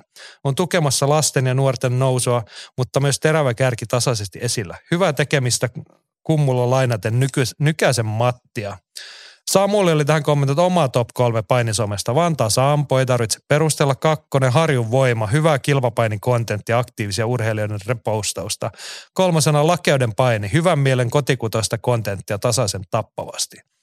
Jaakko, kysymys, tässä on nyt kaksi herraa laittanut tänne, niin mikä on tätä listojen laatioiden, on, onko yli vai alle kaksi, jotka ovat mukana Vantaa Sampon toiminnassa ja somen pyörittämisessä. mä, mä, mä luulen, että, että tässä vähän, kuka nostaisi kissan häntää, jos ei kissa itse. Onko näin se no niin. sanonta, mutta mut terveisiä sekä Nakkisammulille että Otelle. Ja, ja siis seuraan kyllä, taidan seuraa molempi sekä Hakaa että, että Sampoa, mutta tämä paininaiset on itselleni vieras. Pitäisi ehkä ihan jo kannatuksen vuoksi. Joo, menkää seuraa Vantaa Sampoa ja muidenkin. Somet, ei Espoon koville kaduille tätä... Terkkuja viime viikonloppunahan Ruotsissa painittiin Melarkappen, Joo. iso kansainvälinen turnaus. Ensin kiinnitin huomioon, että siellähän oli tätä suomalaista kokenutta edustajaa. Oli tätä, sanos nyt, nyt mulla iski oikosulku.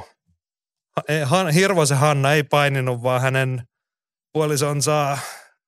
Nyt mä en tiedä yhtään. No tiedät sä. Mulla tuli ihan blackoutti. Ketä... Äkkiä Insta auki ja nimet selville. Mutta toihan oli joku junnu, junnuturnaus. Mä ainakin näin junnujen siis kuvia. Ei, onko siellä ihan aikuisten turnaus myöskin? Joo, siis siellä on myöskin? Aikuisetkin painanut. Miksi mulla voi olla siis mua ihan oikeasti nolottaa ihan hirveästi, kun tutuista ihmisistä puhutaan, mutta jotain näin... Venla Luukkonen. Siis, niin, a- a- aivan, koko ajan näin niin aivan, aivan. ihmisen niin kuin naama ja tuttu ihminen. Siis Venla kävi painamassa Melarkappenissa. Okay. Hän oli siellä, ei voittanut, mutta oli voittanut matcha, siis Greco-painia. No niin, Venlahan on siis P J:n mustavöisten kansainvälinen menestyjä. Ja, e- niin. Eihän hän asuu jossain Ruotsissa. Juu, kyllä, näin? kyllä. No. Suuret pahoittelut tästä oikeastaan, mutta terkkuja Venlalle ja Hannalle. Hienoja ihmisiä, mutta... Siellä oli joku Karjula käynyt ja voittanut, en mä tiedä missä sarjassa nuorempi Karjula paini. Varmaan superraskaassa. Joo, joku kolmekymmentäkolme kilosta sarjaa, mutta siellä oli Espoon poika harjannut koko kisaa. Joo, onneksi olkaa. Kovaa touhua. Joo, mitäs meillä vielä löytyy? Loppusuoralle. Meillä on tota leffakorneri, nopeasti. Henri, tote, kulttuurikornerin ja leffakornerin katselusuositus. Netflixiin ilmestyi hetki sitten omiin näyttelijäsuosikkeihin lukeutuvan Sylvester Stallonen urasta kertova dokumentti. Tästä, tätä, tässä hienosti avataan sitä, miten Rocky-hahmo syntyi ja miten se muutti syltyn uran ja jopa pelasti. Sekä miten eri hahmot parin mutkan kautta sai näyttelijänsä. Harva pystyy itse käsikirjoittamaan ja näyttelemään oman leffapäärolin. Kova ukko. Joo, Netflixistä. Musta, hei, Mä en kai... ollut huomannut, mutta mut varmasti sieltä löytyy. Joo, sieltä löytyy. Sylvester Stallonesta. Nyt tässä kohtaa toteamme, nyt teille on tarjoltu niin paljon ylilyöntiä tähän viikkoon ja viikonloppuna tulee lisää, että meillä olisi täällä postilaatikossa paljon. Muun muassa se mun tilaama parhaat heavy-biisit sisääntuloinen, jopa Jaakko Daupakka on miettinyt omaa listansa, mutta sitä on niin paljon, että me säästetään se ensi viikkoon, koska siinä riittää odotettavaa. nyt me pistetään tämä homma purkkiin. Kiitämme lämpimästi, kun olet jaksanut näin monta tuntia Ylilyöntiä kuunnella. Ensi viikolla palataan tai viikonloppuna Ylilyöntistudion ja somessa varmaan meininkejä. Pysykää taajuudella, kuulolla ja pysykää terveenä ja pitäkää itsestänne, toisistanne huolta ja voikaa hyvin.